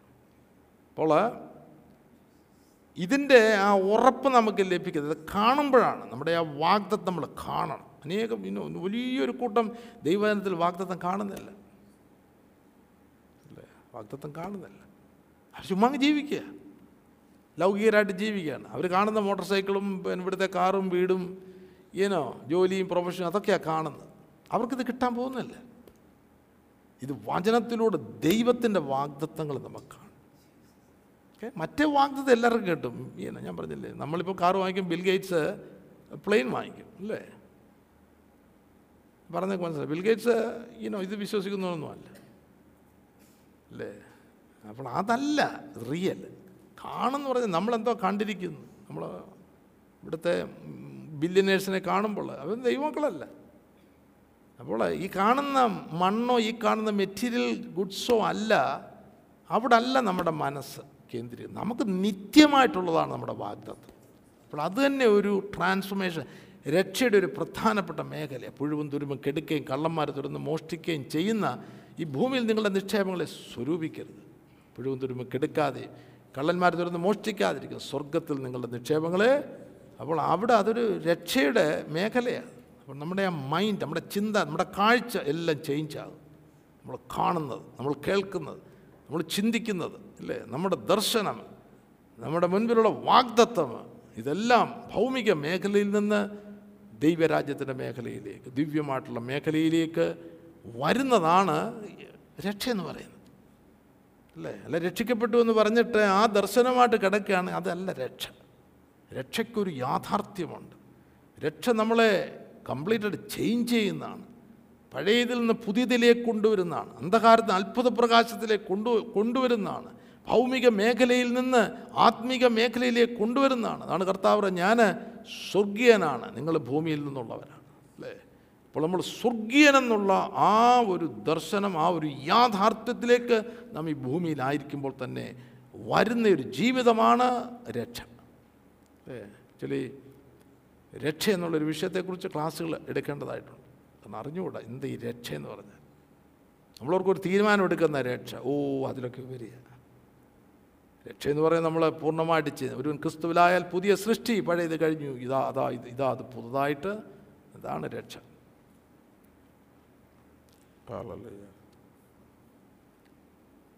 നാലിൻ്റെ 18 ആശയ്ക്ക് വിരോധമായി ആശയോടെ വിശ്വസിച്ചു. അപ്പോൾ രണ്ട് ആശയം ഇവിടെ കാണുന്നു, രണ്ട് വ്യവസ്ഥകളിലുള്ള ഒരു പോയിൻ്റായത്. രണ്ട് വ്യവസ്ഥ, അതായത് ഒരു വ്യവസ്ഥ ഭൂമിയിലുള്ള ആശ, ആശയ്ക്ക് വിരോധം ഭൂമിയിലുള്ള ആശ എന്ന് പറഞ്ഞാൽ രണ്ട് ആരോഗ്യമുള്ള ഭർത്താവും പിന്നെ ഭാര്യ ഉണ്ടെങ്കിൽ കുഞ്ഞുണ്ടാകും. അത് ഇനോ ഭൂമിയുടെ മേഖലയിൽ നിന്ന് ചിന്തിക്കുന്ന ചിന്താഗതി എന്നെ സംശയമൊന്നും. അപ്പോൾ ആ ആശയ്ക്ക് വിരോധമായിട്ട് അബ്രഹാമും സാറായും ചിന്തിച്ചാലേ ഉള്ളൂ അല്ലേ. ആ നാച്ചുറൽ നിയമത്തിൽ നിന്ന് ചിന്തിക്കുകയാണെങ്കിൽ അവർ പറയും ഞാൻ കുഞ്ഞുങ്ങളുണ്ടാകുകയില്ല. ഞങ്ങൾ കുഞ്ഞുങ്ങളുണ്ടാകുകയില്ല എന്ന് പറയുമ്പോൾ അവർ കുഞ്ഞുങ്ങളുണ്ടാകത്തില്ല. കാരണം അവിശ്വാസത്തിൻ്റെ വാക്കിൽ നിന്ന് യാഥാർത്ഥ്യം വരികയില്ല അല്ലേ, വാഗ്ദത്തമ നമുക്ക് ലഭിക്കുകയില്ല. അബ്രഹാം അപ്രകാരം ഒന്ന് ചിന്തിച്ചു, എന്നാൽ അതിൽ നിന്ന് ദൈവം അവനെ രക്ഷിച്ചു. കാരണം ആദ്യം ഇറങ്ങുമ്പോൾ അവൻ്റെ വിശ്വാസം എന്ന് പറയുമ്പോൾ ഹാരാനിൽ നിന്ന് കനാനിലേക്ക് വരുന്നൊരു വിശ്വാസം ഉള്ളായിരുന്നു. അതുകൊണ്ടാണ് വിശ്വാസത്തിൻ്റെ വർധനവിലേക്ക് നമ്മൾ വരണമെന്നുള്ളത് അബ്രഹാമിൻ്റെ ജീവിതത്തിൽ നമ്മൾ പഠിക്കുന്നുണ്ട്, നമ്മളെ കാണിക്കുന്നുണ്ട് അല്ലേ. ഉൽപ്പത്തി പുസ്തകമാണ്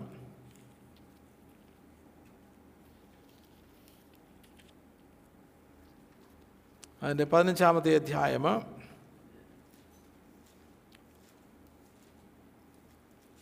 1 വാക്യങ്ങൾ നമ്മൾ വായിക്കുമ്പോൾ, അതിന്റെ ശേഷം അബ്രഹാമിന് ദർശനത്തിൽ യഹോവയുടെ അരുളപ്പാട്.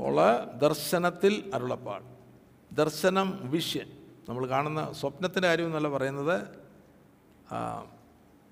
ദൈവീകമായിട്ടുള്ള ദർശനം അല്ലേ.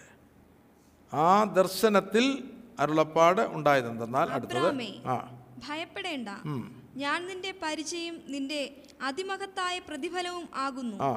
അതിന് അബ്രഹാം, കർത്താവായ യഹോവേ നീ എനിക്ക് എന്ത് തരും?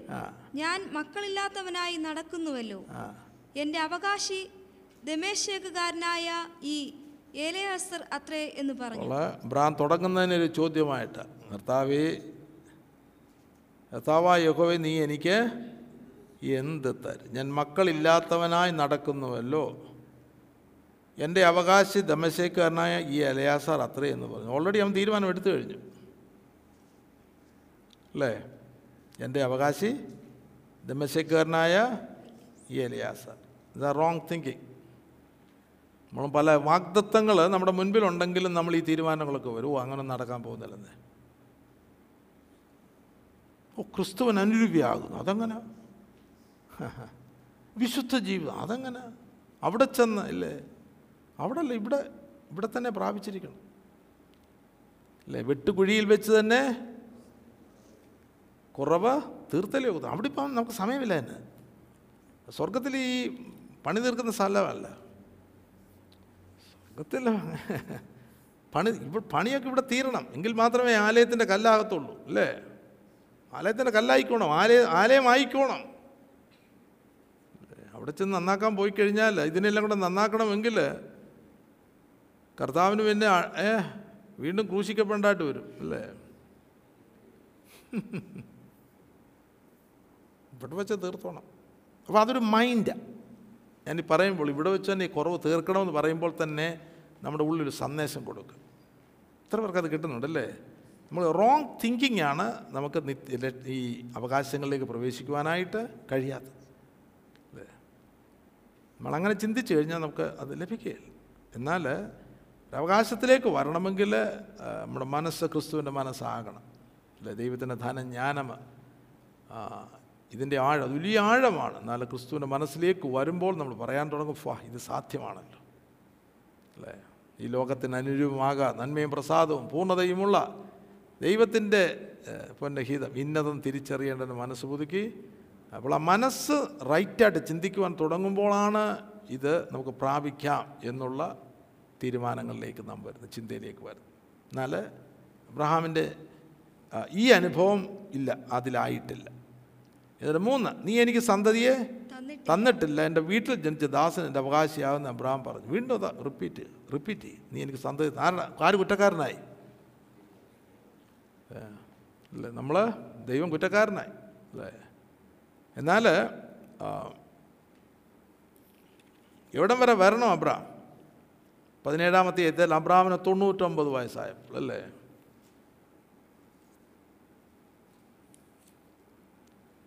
അബ്രഹാമിൽ ഒരുപാട് രൂപാന്തരങ്ങൾ വരാനുണ്ട് ദൈവമക്കളെ അല്ലേ. വെറുതെ വാഗ്ദത്തത്തിന് അവകാശിയാനൊക്കത്തില്ല. ഇദ്ദേഹം ഒരു യാഗം കഴിച്ചപ്പോൾ എന്തോ സംഭവിച്ചു. മൃഗങ്ങളെയൊക്കെ നടുവേ പിളർന്നു, പക്ഷെങ്കിൽ പക്ഷികളെ പിളർന്നില്ല.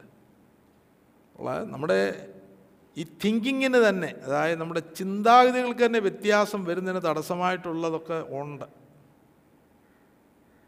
അതായത് ദൈവം ചിന്തിക്കും, ദൈവത്തിൻ്റെ വാഗ്ദത്തം എനിക്ക് പ്രാപിക്കാം എന്ന് നാം ആ ഉറപ്പാകുന്നതിന്, ആ ഉറപ്പിലേക്ക് വരുന്നതിന് തടസ്സമായിട്ടുള്ള പലതും നമ്മുടെ ജീവിതത്തിൽ ഉള്ളതുകൊണ്ടാണ് നമുക്ക് ആ രീതിയിൽ ചിന്തിക്കുവാനായിട്ട് കഴിയാത്തത് അല്ലേ.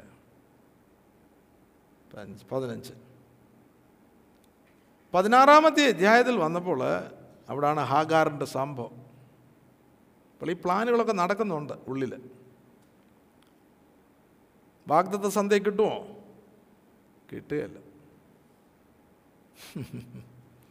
നമുക്ക് സ്വയത്തിൻ്റെ ഒത്തിരി പ്ലാനുകളുണ്ട്, വാഗ്ദത്തം കിട്ടുകയല്ല. ഇവിടെ നമ്മൾ എത്തണം, നിർജീവമാകുന്ന അവസ്ഥയിലേക്ക് എത്തണം. Praise God, hallelujah. മിനിസ്ട്രി ആയാലും ജീവിതമായാലും നിർജീവ മേഖലയിൽ വരുമ്പോഴാണ് നമ്മൾ ഗിവപ്പ് ചെയ്യുന്ന കർത്താവ് സാംഷ്ടാംഗം വീണ് കിടക്കുന്നത് അല്ലേ. ഇതുവരെ സാംഷ്ടാംഗം വീണതായിട്ട് കാണുന്നില്ല അബ്രഹാമിനെ.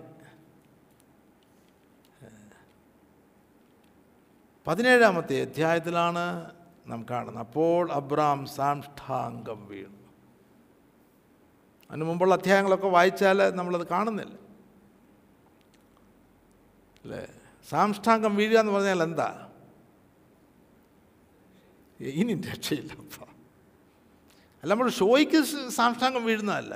എന്നാൽ സാംഷ്ടാംഗം വീഴുക എന്ന് പറഞ്ഞാൽ അതിൻ്റെ സന്ദേശം നമുക്ക് കിട്ടേണ്ടത് എന്നെ കൊണ്ടത് സാധ്യമല്ല കർത്താവേ. എത്ര പ്രാവശ്യം നിങ്ങളങ്ങനെ ദൈവസന്നിധിയിൽ വീണിട്ടുണ്ട്? ഞാനിപ്പം നിരന്തരം വീണുകൊണ്ടിരിക്കുക. കാരണം ഈ വചനം കർത്താവ് എൻ്റെ നൽകി അല്ലേ, എനിക്കുള്ളിൽ നൽകി. ഇത് സത്യമാണെന്ന് എനിക്കറിയാം, പക്ഷേ എന്നെക്കൊണ്ടിത് ജനങ്ങളെ അറിയിക്കുവാനായിട്ട് പ്രയാസം. It's impossible. അതാ ഞാനിപ്പോൾ ദൈവത്തോട് പറഞ്ഞു, എനിക്ക് എന്നെക്കൊണ്ട് കഴിയത്തില്ലപ്പോൾ ഇത് അല്ലേ. എന്നാൽ ദൈവത്തിന് കഴിയും അല്ലേ. ഒരു 5 കൊല്ലം മുമ്പ് എന്നോട് ചോദിക്കുകയാണെങ്കിൽ ഐ ക്യാൻ ഡു ഇറ്റ് എന്നുള്ള ഒരു ചിന്ത എൻ്റെ മനസ്സിലൊക്കെ ഇങ്ങനെ ഉണ്ടായിരുന്നു. യജ്ഞിച്ചിട്ടില്ല, എന്നാലൊരു ചിന്ത. പക്ഷെ കഴിഞ്ഞ ചില വർഷങ്ങളായിട്ട് it's impossible lord, it's impossible. ദൈവം പ്രവർത്തിക്കാതെ സത്യത്തിൻ്റെ വചനത്തിൻ്റെ സാക്ഷിയാകുവാനായിട്ട് പ്രയാസം. It's impossible. ഞാൻ ചുമ്മാതൊരു ഭംഗിവാക്ക് പറയുകയല്ല.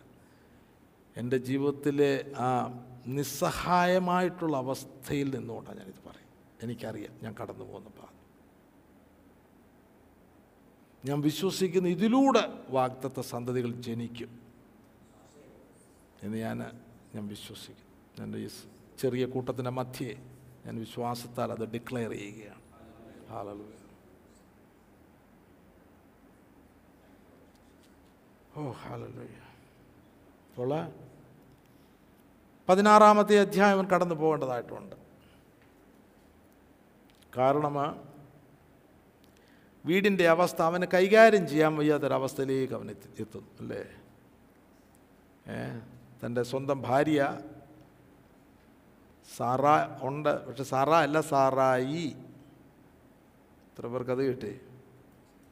അബ്രഹാം എന്നുള്ളവൻ അബ്രാം അല്ലേ. ഇവരുടെ പേരിന് തന്നെ ഒരു മാറ്റം വന്നേലേ ഒക്കത്തുള്ളൂ. ആരവിടുത്തെ കാര്യക്കാരി?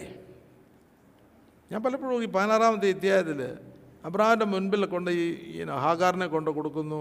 അവളാ ഓർഡർ ചെയ്യുന്നല്ലേ. ഞാൻ അവിടെ ഭാഗങ്ങൾ വായിക്കുമ്പോൾ സാറായി അബ്രഹാമിനോട് ഞാൻ പ്രസവിക്കാതിരിപ്പാൻ യഹോവ എൻ്റെ ഗർഭം അടച്ചിരിക്കുന്നുവല്ലോ. എങ്ങനെയുണ്ട് സ്റ്റേറ്റ്മെൻറ്റ്? ആര് കുറ്റക്കാരനായി? ഈ ദൈവം അടച്ചല്ലേ ഒക്കത്തുള്ളൂ. കാരണം ഇവർ നേരെയാകണം അല്ലേ. ദൈവമാണ് ഈ വാഗ്ദത്വങ്ങളൊക്കെ അടച്ചു വച്ചിരിക്കുന്നത്. പക്ഷെ നമ്മൾ നേരെയാകാനാണ് അല്ലേ. നേരെയാകത് തരാനൊക്കത്തില്ല. എൻ്റെ ദാസിൻ്റെ അടുക്കൽ ചെന്നാലും ആ പക്ഷേ അവളാൽ എനിക്ക് മക്കൾ ലഭിക്കുമെന്ന് പറഞ്ഞു. അബ്രഹാം സാറയുടെ വാക്ക് അനുസരിച്ചു. എങ്ങനെയുണ്ട്? ഒരു ചോദ്യവുമില്ല, മറുചോദ്യമൊന്നുമില്ല. അബ്രഹാം സാറയുടെ വാക്ക് അനുസരിച്ചു. അപ്പോൾ ആരാ കാര്യക്കാരി? ഇതൊരു ദൈവമനുഷ്യനാണെന്ന് ഓർത്തോണം. ദൈവത്തിന് വാഗ്ദത്തം ലഭിച്ചവനാണെന്ന് ഓർക്കണം. അവനറിയാമ അവൻ്റെ ഭാര്യ സാറായിക്കൂടെ തന്നെയാണ്, സാറായിക്കുള്ളിൽ നിന്നാണ് ഈ വാഗ്ദത്തം ലഭിക്കേണ്ടത്, അല്ലാതെ ഹാഗാറിക്കൂടെ അല്ല അല്ലേ. ഇതാണ് നമ്മളൊക്കെ ചെയ്യുന്നത്. ഒക്കുന്നില്ല എങ്കിൽ കാലതാമസം വരുമ്പോഴത്തേക്ക് നമ്മൾ തന്നെ ഒരു സ്തോത്ര സ്റ്റേജ് അങ്ങ് ഉണ്ടാക്കും. ഇസ്മായിൽ ഉണ്ടായി വലിയ തലവേദന കേട്ടോ. നമുക്ക് ഒരു സ്വസ്ഥതയും കാണത്തില്ല. എല്ലാം കാണും, പക്ഷേ സ്വസ്ഥത കാണുക. നമ്മൾ സഭയിലെല്ലാം ഇസ്മായിലിനാണ്. എന്തൊരു ഇന്ന് നമ്മുടെ ജീവിതം എന്തായിരിക്കും? കാട്ടുകഴുതകൾ അല്ലേ. കഴുതെന്ന് പറഞ്ഞാൽ തന്നെ ബുദ്ധികെട്ട ജീവി. അപ്പോൾ കാട്ടുകഴുതയായാൽ കിട്ടുന്നുണ്ടല്ലോ. രാവിലെ ബ്രേക്ക്ഫാസ്റ്റിന് വന്നിരിക്കുമ്പോൾ പിന്നെ അബ്രഹാം അപ്പച്ചന് ആരുടെ കൂടെ ആയിരുന്നു ബ്രേക്ക്ഫാസ്റ്റ് കഴിക്കുന്നത്? കാട്ടുകഴുതകളോട് അല്ലേ.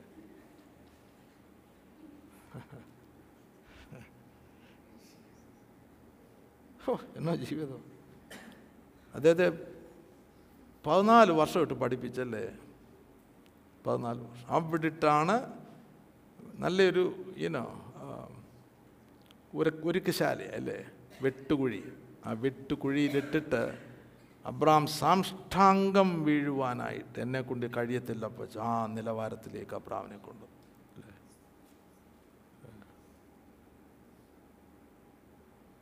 പേര് മാറണം. അതിന് മുൻപായിട്ട് പരിച്ഛേദന കഴിക്കണം. ഇവിടെ ഒരു പരിച്ഛേദന നിയമം കൊടുത്തിട്ടില്ല, ഇപ്പോഴാണ് കൊടുക്കുന്നത് അല്ലേ. അതിനുശേഷം വീണ്ടും വാഗ്ദത്ത്. ഇൻ ബിറ്റ്വീൻ സോതോം ഗോമോറായ കേട്ടോ, ഇൻ ബിറ്റ്വീൻ. അതിന് മർമ്മമുണ്ട്, ഞാൻ അതിലേക്ക് കയറുന്നില്ല. അബിമേലേഖിൻ്റെ ചരിത്രമുണ്ട്. അനന്തരം 21-ാമത്തെ അധ്യായം. അനന്തരം യഹോവ താൻ അരുളി ചെയ്തിരുന്ന പോലെ സാറായെ സന്ദർശിച്ചു.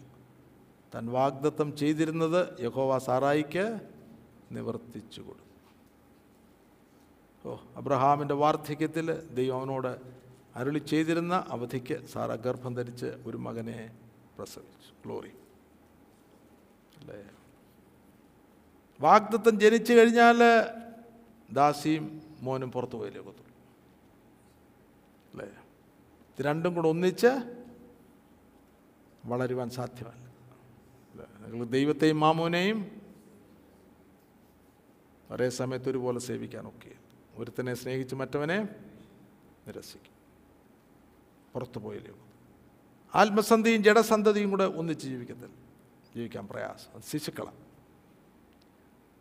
അത് വേണ്ടാത്തതെല്ലാം കാണിക്കും അല്ലേ. 1 കൊരിന്ത്യർ വായിച്ചാൽ മതി, ആദ്യത്തെ അധ്യായം. ജഡം പോയല്ലേ ഒക്കത്തുള്ളൂ. നിർജീവമായെങ്കിൽ മാത്രമേ ആത്മാവിലുള്ള പ്രവൃത്തികൾ, ദൈവത്തിൻ്റെ വാഗ്ദത്തങ്ങൾ നമുക്ക് അവകാശമാക്കുവാൻ കഴിയുള്ളൂ. അവരവർ കണ്ടുപിടിച്ചാൽ മതി. അപ്പോൾ ബ്രാഹ്മിനെ ഒരു നിർജീവത്തിലേക്ക് കൊണ്ടുവരും. അവിടേക്ക് അനേക സംഭവങ്ങളുണ്ട് അല്ലേ. ഞാൻ ഓർപ്പിച്ചതുപോലെ അവൻ്റെ മനസ്സിലിരിപ്പ് മാറിയാലേ ഒക്കത്തുള്ളൂ. അവൻ ഉറപ്പിക്കണം, ഹാഗാറിൽ നിന്ന് വരുന്നതല്ല വാഗ്ദത്തം അല്ലേ. അത് ജഡമാണ് അല്ലേ. ആദാമ്യ സന്തതിയല്ല യാഥാർത്ഥ്യം, അത് ജഡമാണ്. ഒരാത്മസന്തതി ജനിക്കണമെങ്കിൽ സ്തോത്രം അവൻ്റെ നിർജീവത്തിലേക്ക്, അവൻ്റെ പേര് മാറണം, ഭാര്യയുടെ പേര് മാറണം, പരിച്ഛേദനയിലേക്ക് പ്രവേശിക്കണം അല്ലേ. പരിച്ഛേദന നിയമം ഒരു ദൈവമായിട്ടുള്ളൊരു ഉടമ്പടി പരിച്ഛേദന. നമുക്കത് ഹൃദയ പരിച്ഛേദന, ക്രിസ്തുവിലൂടെ ലഭിച്ചിരിക്കുന്ന പരിച്ഛേദനയാണ് നമുക്ക്. നല്ല വാഗ്ദത്തിലേക്ക് പ്രവേശിച്ചു ക്രിസ്തുവിനോട് ചേരുവാൻ തന്നെ സ്നാനമേറ്റിരിക്കണം. സ്നാനമേറ്റവന് ചേരുവാനായിട്ടൊരു യാത്ര ചെയ്യണം. എങ്കിൽ മാത്രമേ ഉടമ്പടി സ്തോത്രം റിയലി ഉടമ്പടിയിലേക്ക് നമ്മൾ ആയിത്തീരുകയുള്ളൂ. അല്ലേ, ഉടമ്പടിയുടെ യാഥാർത്ഥ്യത്തിൽ ഉടമ്പടി ചെയ്തു, പക്ഷേ യാഥാർത്ഥ്യത്തിൽ വരണം. അല്ലേ, ഇവിടെ കല്യാണം കഴിച്ചാൽ സ്നാനം കഴിച്ചെന്ന് പറഞ്ഞാൽ കല്യാണം കഴിച്ചാൽ അവർ ഒന്നാകേണ്ടിയിരിക്കുന്നു. വീണ്ടും അപ്പൻ്റെ ഭാര്യ അപ്പൻ്റെ വീട്ടിലേക്കല്ല പോകുന്നത്, ഭർത്താവിനോട് അവരൊന്നാണ്. 15-ാമത്തെ അധ്യായം. അപ്പോൾ അബ്രാം ഓൾറെഡി തൻ്റെ അവകാശങ്ങളൊക്കെ എലിയാസാറിന് മനസ്സാ കൊടുത്തിരിക്കുക വാക്കുകളിൽ. അല്ലേ, നീ എനിക്ക് സന്തതിയെ തന്നിട്ടില്ല, എൻ്റെ വീട്ടിൽ ജനിച്ച ദാസൻ എൻ്റെ അവകാശിയാകുന്നു എന്ന് അബ്രാം പറഞ്ഞു. 4 യഹോവൻ ദൈവമാണ്, അവൻ നിൻ്റെ അവകാശിയാകയില്ല. ഓ, ഈ ശബ്ദം കേൾക്കണം. നിനക്കൊരു വിശുദ്ധ ജീവിതത്തിലേക്ക് വരണമെങ്കിൽ ഗ്ലോറി ദൈവത്തിൻ്റെ ശബ്ദം കേൾക്കണം. ഇത് കഴിയത്തില്ല, എന്നെക്കൊണ്ട് കഴിയത്തില്ലപ്പാ. അല്ലേ, വാഗ്ദത്തങ്ങൾ എന്താണെന്ന് എനിക്ക് അറിഞ്ഞുകൂടാ. ദൈവം കാണിക്കണം, ദൈവസന്നിധി ഇരിക്കണം. അല്ലേ, ആത്മനിറവിൽ, ആത്മാവിൻ്റെ അനുസരണയിൽ, ആത്മാവിൻ്റെ പൂർണ്ണ വിധേയത്തിൽ, പ്രബോധനയിൽ, അനുസരണയിൽ ജീവിക്കുന്ന ഒരു ജീവിതം അല്ലേ എനിക്ക് നിനക്ക് സാധ്യമാണെന്നുള്ളത് ദൈവവചനമ ദൈവത്തിൻ്റെ ആത്മാവ് നമ്മുടെ ഉള്ളോട് പറയണം. അല്ലേ, ഇവിടെ ഡയറക്റ്റായിട്ട് ഇമ്മീഡിയറ്റ് അതിന് എക്സ്പ്ലനേഷൻ ഒന്നുമില്ല കർത്താവിന്. യഹോവ ദൈവം പറയാണ്, അവൻ നിൻ്റെ അവകാശി ആകയില്ല. ഓ, അഫർമേറ്റീവ് ആയിട്ട് അല്ലേ, നിൻ്റെ ഉദരത്തിൽ നിന്ന് പുറപ്പെടുന്നവൻ തന്നെ നിൻ്റെ അവകാശിയാകുമെന്ന് യഹോവയുടെ അരുളപ്പാട്. പിന്നെ അവനെ പുറത്ത് കൊണ്ടുവരുന്നു. ഞാനത് എഴുതിയിരിക്കുന്നത് ഔട്ട് ഓഫ് ദ ബോക്സ് എന്നാണ്. നമ്മുടെ ചിന്തയുടെ മണ്ഡലത്തിൽ നിന്ന് നമ്മൾ പുറത്ത് വരണം. Praise God. അവനെ പുറത്ത് കൊണ്ടുവന്നു. അല്ലേ, ഇവനൊരു കൊച്ചു മുറിയിലിരുന്ന് ചിന്തിച്ചുകൊണ്ടിരിക്കുക. നമ്മുടെ ഉള്ളിൽ അല്ലേ, ആ മനസ്സിൽ നമ്മളിങ്ങനെ ചിന്തിച്ചുകൊണ്ട് സാധിക്കില്ല അല്ലേ, സാധ്യമല്ല പറഞ്ഞുകൊണ്ടിരിക്കുക. അതിൽ നമ്മൾ പുറത്തു വരണം. ദൈവത്തിൻ്റെ അപാരമായിട്ടുള്ള പ്രവൃത്തികൾ കാണുവാൻ തക്കവണ്ണം നമ്മൾ പുറത്തു വരണം. Oh hallelujah. അല്ലേ, പുറത്തു കൊണ്ടുവന്നു. നീ ആകാശത്തെ നോക്കുക, സ്വർഗീയ ദർശനം ഉണ്ടാകണം. ഇതുവരെ നമ്മിലുള്ള അസാധ്യമായിട്ടുള്ളതാണ് നമ്മൾ നോക്കിക്കൊണ്ടിരിക്കുന്നത്.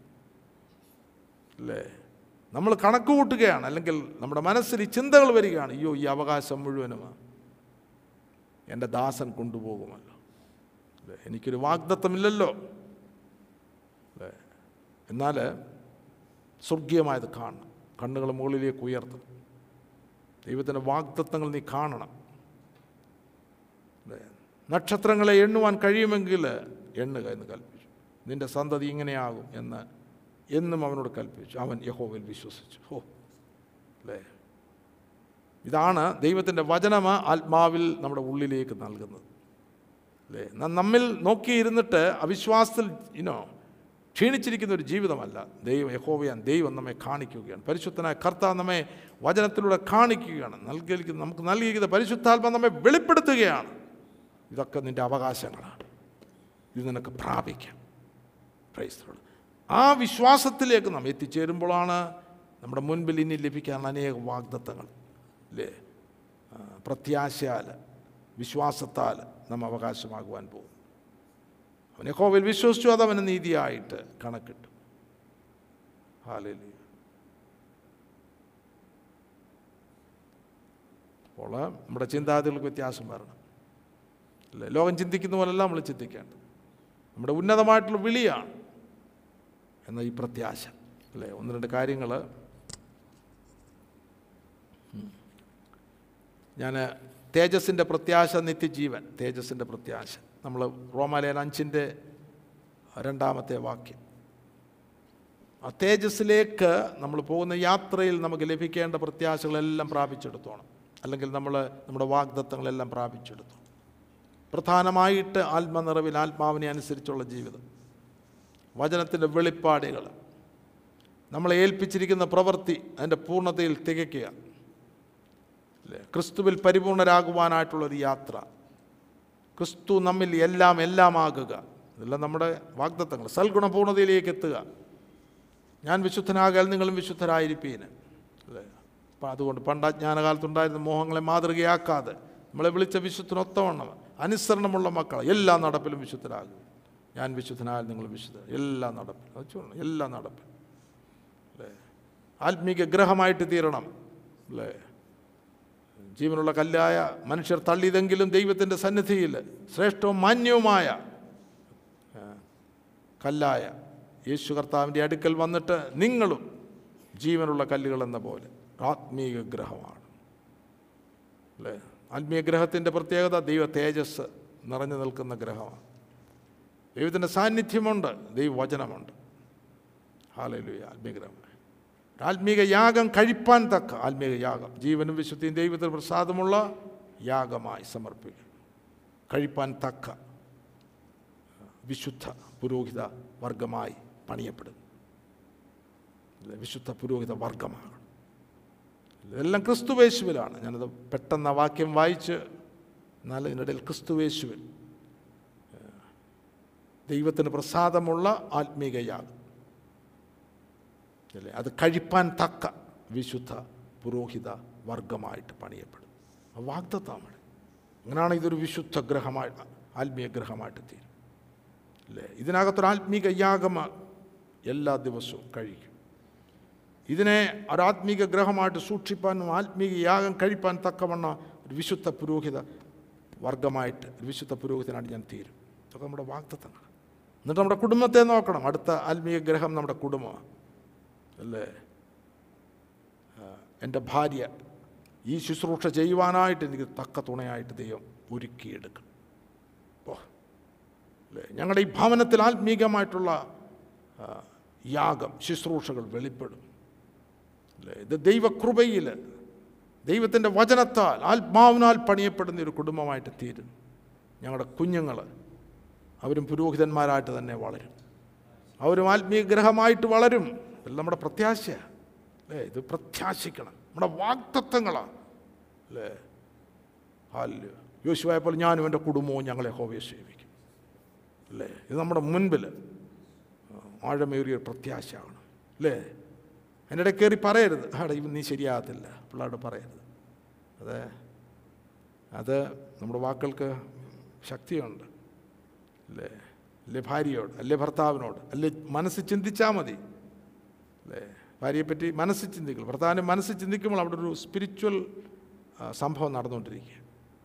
അവർ നമ്മളൊന്നും പറയുന്നില്ല, പക്ഷേ പരിശുദ്ധ എങ്കിലേ പിശാചിന് പ്രവർത്തിക്കാനായിട്ടൊരു മേഖലയായിട്ട് തീരുക. കുടുംബത്തെ നമ്മൾ അതിൻ്റെ ദൈവം ഇട്ടിരിക്കുന്ന നിയമപ്രകാരമാണ് പണിയാണ്. ഒരു പണിയാണ്, പെട്ടകത്തിൻ്റെ ഒരു പണിയാണ് തൻ്റെ കുടുംബത്തിൻ്റെ രക്ഷയ്ക്കായിട്ട്. നോഹ അതുവരെ കാണാത്തവയെക്കുറിച്ച് അരുളപ്പാടുണ്ടായി. ഭയഭക്തി പൂണ്ട് തൻ്റെ കുടുംബത്തിൻ്റെ രക്ഷയ്ക്കായിട്ട് ഒരു പെട്ടകം അല്ലേ. അപ്പം നമ്മുടെ കുടുംബം ഒരു പെട്ടകമാണ്. അതിനകത്ത് ലോകം കയറാൻ പാടില്ല. സ്തോത്രം. ഇല്ല അവിടുത്തെല്ലാം വേർതിരിവുണ്ട്. മൂന്ന് തട്ട് പലതുണ്ട്. നമുക്കറിയാം നമ്മൾ ഈ ഭൂമിയിലായിരിക്കുന്നിടത്തോളം കാലം ഇതിൻ്റെ പൂർണ്ണതയിലേക്ക് എത്തിയിട്ടില്ല. പക്ഷേ അവിടെ ഒരു വേർതിരിവുണ്ട്. അതാ ദൈവം ഭൂമിയെ സൃഷ്ടിക്കുമ്പോൾ തന്നെ അല്ലേ, സൃഷ്ടിച്ചതിന് ശേഷം പാഴും ശൂന്യമായിട്ട് കിടക്കുന്ന ഭൂമിയിൽ ദൈവം സംസാരിക്കുന്നു, ദൈവം കൽപ്പിക്കുന്നു, വെളിച്ചമുണ്ട്, വെളിച്ചമുണ്ടാകും. എന്നിട്ട് പിന്നെ വേർതിരിക്കുകയാണ് ആ ഭൂമിയിൽ അല്ലേ. രാവും പകലും,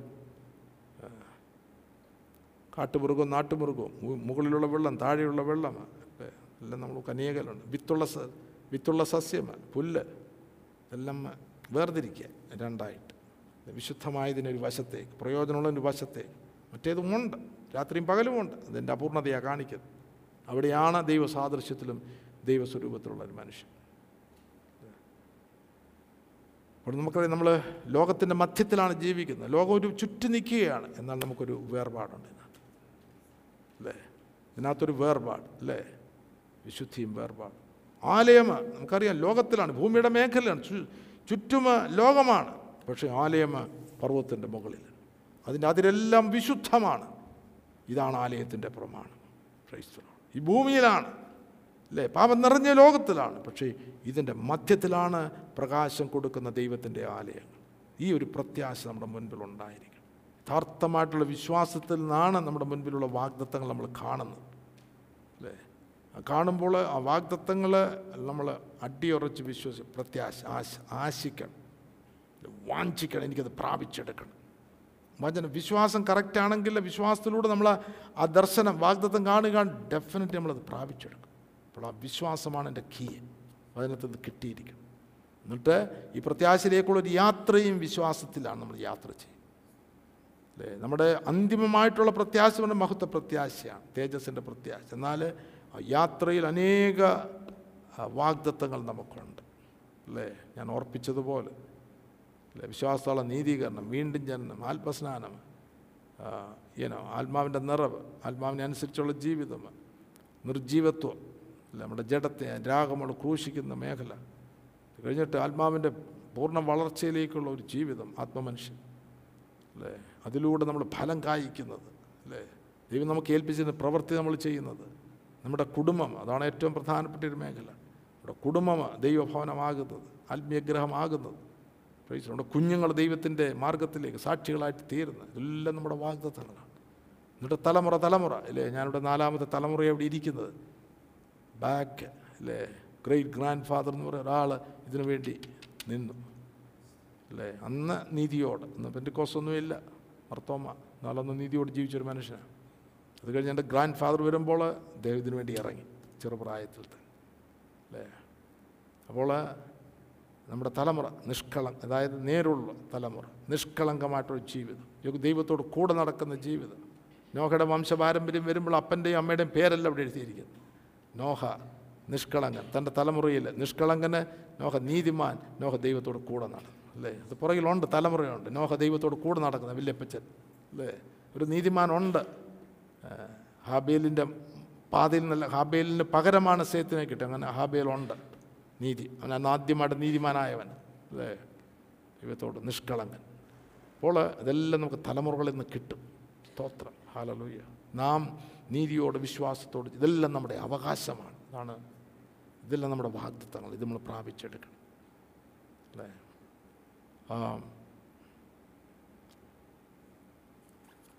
തീത്തോസിൻ്റെ ലേഖനം 2-ാം അധ്യായം, നമുക്കതിൻ്റെ 12 മുതലുള്ള വാക്യങ്ങൾ, 11 രക്ഷാകരമായ ദൈവകൃപ സകല മനുഷ്യർക്കും രക്ഷാകരമായ ദൈവകൃപ ഊതിച്ചുവല്ലോ. ദൈവകൃപ മറ്റാരുമല്ല, യേശു കർത്താവ്. അല്ല, കൃപ എന്നൊക്കെ പറഞ്ഞ് നമ്മൾ ഈ ആകാശത്ത് മുഷ്ടിയുത്തിയൊന്നും ചെയ്യരുത്. അല്ലേ, ദൈവകൃപ അത് കർത്താവായ യേശു ക്രിസ്തുവിലാണ്. യേശുക്രിസ്തുവാണ് ദൈവകൃപ. ഉദിച്ചുവല്ലോ. അടുത്തത് നാം ഭാഗ്യകരമായിട്ടുള്ള പ്രത്യാശ. ഇതാണ് നമ്മുടെ മഹത്വ പ്രത്യാശ. ആയുസിലെ പ്രത്യാശയല്ല, നമുക്ക് വരുവാനുള്ള പ്രത്യാശ. ആ പ്രത്യാശ തേജസ്സിലേക്കുള്ള യാത്രയിൽ പ്രാപിച്ചെടുക്കേണ്ടതെല്ലാം പ്രാപിച്ചെടുത്തു. കാരണം നമുക്ക് ഒരുപാട് വാഗ്ദത്തങ്ങൾ ഇൻ ബിറ്റ്വീനുണ്ട്. അതറിയണം, എന്തൊക്കെയാണ് നമ്മുടെ വാഗ്ദത്തങ്ങൾ എന്നുള്ളത്. അല്ലേ, എന്നിട്ട് അതിനുവേണ്ടി മനസ്സ് വയ്ക്കണം, വാഞ്ചിക്കണം. അതിനുവേണ്ടി അനുസരണയോടുകൂടെ നമ്മെ തന്നെ സമർപ്പിക്കണം. ആ ഭാഗ്യമായ പ്രത്യാശക്കായിട്ടും മഹാദൈവവും നമ്മുടെ രക്ഷിതാവുമായ യേശുക്രിസ്തുവിന്റെ തേജസ്സിന്റെ പ്രത്യക്ഷതയ്ക്കായിട്ടും ഓർക്കണം. ആ പ്രത്യക്ഷതയെ നാമും അവനെ പോലെ ആകാൻ പോവുകയാണ്. അല്ലേ, അവന് സദൃശന്മാരാകുമെന്നുള്ളതാണ് യോഹന്നാൻ്റെ 1 യോഹന്നാൻ 3-ാമത്തെ അധ്യായത്തിലുള്ള ആദ്യ ഭാഗങ്ങൾ നമ്മൾ വായിക്കുമ്പോൾ. അപ്പോൾ യേശു കർത്താവ് ആ മഹത്വ പ്രത്യക്ഷയിൽ വരുമ്പോൾ നാം അവനോട് സദൃശന്മാർ. അതാണ് നമ്മുടെ മഹത്വ പ്രത്യാശ.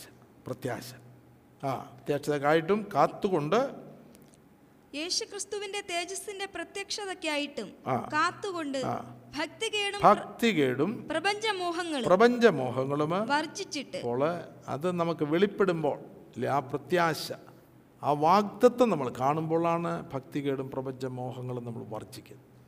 കാരണം അതിമഹത്തായിട്ടുള്ള നമ്മൾ കാണുന്നു. അല്ലേ, അത് പ്രാപിക്കണമെങ്കിൽ ഇത് വർജിച്ചാലേ ഒക്കത്തുള്ളൂ. അത് നമ്മുടെ ഉള്ളിൽ നമുക്ക് ആ പ്രകാശന വെളിപ്പാടിലേക്ക് നമ്മൾ വരുന്നു. വർജിച്ചിട്ട് അടുത്തത് ലോകത്തിൽ സുബോധത്തോടും നീതിയോടും ദൈവഭക്തിയോടും കൂടെ ജീവിച്ചു പോരേണ്ടതിന് അത് നമ്മെ ശിക്ഷിച്ചു വളർത്തും. ദൈവകൃപ നമ്മളെ ശിക്ഷിച്ചു വളർത്തുന്നു. അല്ലേ, വർജിച്ചിട്ട് ഈ ലോകത്തിൽ സുബോധം. അല്ലേ, ലോകത്തിൽ മത്ത് പിടിച്ച് ജീവിക്കാനായിട്ടല്ല, അറിയാം, ലോകം മത്ത് പിടിപ്പിക്കുന്ന. അല്ലേ, അപ്പോൾ സുബോധത്തോടും നീതിയോടും. അല്ലേ, വിശ്വാസമുള്ള നീതീകരണം മാത്രമല്ല, നീതീകരിക്കപ്പെട്ടവൻ നീതിയോട് ജീവിക്കേണ്ടതായിട്ട്, എൻ്റെ നീതിമാൻ വിശ്വാസത്താൽ ജീവിക്കും. നീതിയോടും ദൈവഭക്തിയോടുകൂടെ ജീവിച്ചു പോരേണ്ടതിന് ദൈവകൃപ നമ്മെ ശിക്ഷിച്ച് വളർത്തുന്നു അല്ലേ. അവൻ നമ്മെ സകല അധർമ്മത്തിൽ നിന്ന് വീണ്ടെടുത്ത് സൽപ്രവർത്തികൾ ശുഷ്കാന്തിയുള്ളൊരു സ്വന്ത ജനമായി തനിക്ക് ശുദ്ധീകരിക്കേണ്ടതിന് തന്നെ താൻ നമുക്ക് വേണ്ടി കൊടുത്തു. അപ്പോൾ ഇതായിരിക്കണം നമ്മുടെ പ്രത്യാശ. ഇത് പ്രാപിച്ചെടുക്കണം താർത്ഥമായിട്ട് ദൈവത്തെ കണ്ടുകൊണ്ട്, നമുക്ക് വരുവാനിരിക്കുന്നതായിട്ടുള്ള ആ മഹത്വം കണ്ടുകൊണ്ട് ജീവിക്കണം അല്ലേ.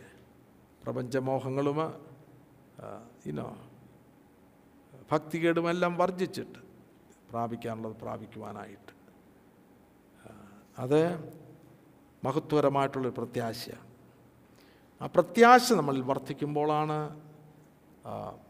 നാം നമ്മുടെ വാഗ്ദത്തങ്ങൾ പ്രാപിച്ച് എടുക്കുക.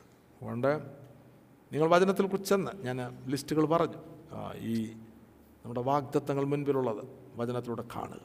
ദാവീദിന് ദാഹം നൽകണം. ഇത് പ്രാപിച്ചെടുക്കുവാനായിട്ട് പ്രത്യാശയിൽ ഉറയ്ക്കുവാനായിട്ട് എനിക്ക് കൃപ ചെയ്യണം. അബ്രഹാം വിശ്വാസികളുടെ പിതാവ് എന്നുള്ള ആ യാഥാർത്ഥ്യത്തിൽ വന്നത് തൻ്റെ മുൻപിലുള്ള വാഗ്ദത്തം അതിൽ അടിയുറച്ച് അല്ലേ. അതായത് ആശയ്ക്ക് വിരോധമായി, നാച്ചുറലി സ്വാഭാവികമായിട്ട് നോക്കുമ്പോൾ യാതൊരു ആശയമില്ല, അതിന് വിരോധമായിട്ട് ആശയോട്. ആശ എന്താണ്? പ്രത്യാശയാണ്, ദൈവപ്രത്യാശയാണ്, ദൈവത്തിൻ്റെ വാഗ്ദത്തങ്ങളുള്ള പ്രത്യാശയാണ് അല്ലേ. നമുക്കെല്ലാം അസാധ്യമെന്ന് തോന്നും, എന്നാൽ ദൈവം വാഗ്ദത്തം ചെയ്തെല്ലാം നമുക്ക് സാധ്യമാണ് അല്ലേ. ദൈവത്തിൻ്റെ വാഗ്ദത്തം എന്ന് പറയുമ്പോൾ ഈ ഉന്നതമായിട്ടുള്ള ജീവിതം അല്ലേ. അതായത് സൽഗുണപൂർണത, ദൈവരാജ്യം, ദൈവരാജ്യം നമ്മിൽ, നമ്മുടെ ദേഹം, നമ്മുടെ ആത്മാവ്, ദേഹി, ദേഹം മൂന്നും അനന്ത്യമായിട്ട് ആ മൂന്ന് മേഖലയും ആ പൂർണ്ണതയിലേക്ക് ദൈവം നമ്മളെ കൊണ്ടുവരും. ഒരുവിധം ആദ്യഫലമാകേണ്ടതിന്, ഒരുവിധം ആദ്യഫലം ക്രിസ്തുവിൻ്റെ സെയിം കൈൻഡ് ആയി തീരേണ്ടതിനാണ് നമ്മെ വീണ്ടും ജനിപ്പിച്ചിരിക്കുന്നത്. ലോകത്തിന് മോഹത്താളം നാശം വിട്ടൊഴിഞ്ഞ് ദിവ്യ സ്വഭാവത്തിന് കൂട്ടാളികളായി തീരുവാനായിട്ടാണ് എന്നെ സൃഷ്ടിച്ചത്. എല്ലാം വാഗ്ദത്തങ്ങളാണ് അല്ലേ, പൊന്ന് ഉന്നതമായിട്ടുള്ള വാഗ്ദത്തങ്ങളാണ്. അപ്പോൾ അതിലേക്ക് നമുക്ക് എത്തിച്ചേരുവാനായിട്ട് ദൈവം നമ്മളെ സഹായിക്കും. എങ്ങനെ? ഉറച്ച വിശ്വാസം, അതിമഹത്തായിട്ടുള്ള പ്രത്യാശ അല്ലേ, മടുത്തു പോകാതെ. അബ്രഹാം എപ്രകാരം ആശയ്ക്ക് വിരോധമായ ആശയോട് വിശ്വസിച്ചു, ആ വിശ്വാസത്തിൽ ദൈവത്തിൻ്റെ വാഗ്ദത്തം പ്രാപിച്ചെടുത്തു അല്ലേ. അത് തന്നെയാണ് നമ്മുടെയും പാത അല്ലേ. നിർജീവത്വം എന്താണെന്നുള്ളത് നിങ്ങളെ ദൈവം പഠിപ്പിക്കട്ടെ അല്ലേ. തന്നെ താൻ ത്യജിച്ച്, ഒരുവനെ അനുഗമിച്ചാൽ തന്നെ താൻ ത്യജിച്ച് തൻ്റെ ക്രൂശെടുത്തുകൊണ്ട് നാൾ തോറും കർത്താവിനെ അനുഗമിക്കുന്നതായിട്ടുള്ള ജീവിതപാത അല്ലേ. ആ പാതയിലൂടെ നാം ജീവിക്കുമ്പോഴാണ് നമ്മുടെ വാഗ്ദത്തങ്ങളുടെ എല്ലാത്തിൻ്റെ അവകാശികളായിട്ട് തീരുവാനായിട്ടല്ലേ. വിശ്വാസത്താലും ദീർഘക്ഷമയാലും വാഗ്ദത്തങ്ങളെ അവകാശമാക്കുന്നവരുടെ അനുകാരികളായിട്ട് തീരും. അതിനുവേണ്ടി നമ്മളെ താഴ്ത്താം, അതിനുവേണ്ടി നമ്മളെ സമർപ്പിക്കാം. ദൈവമായ കർത്താവ് വചനങ്ങളാൽ നമ്മെ അനുഗ്രഹിക്കട്ടെ. സ്തോത്രം. Amen TV Network Christian internet channel, സുവിശേഷീകരണത്തിന്റെ വ്യത്യസ്ത മുഖം തേടിയുള്ള യാത്ര. YouTube and Facebook. Amen TV Network, Trivandrum, Kerala.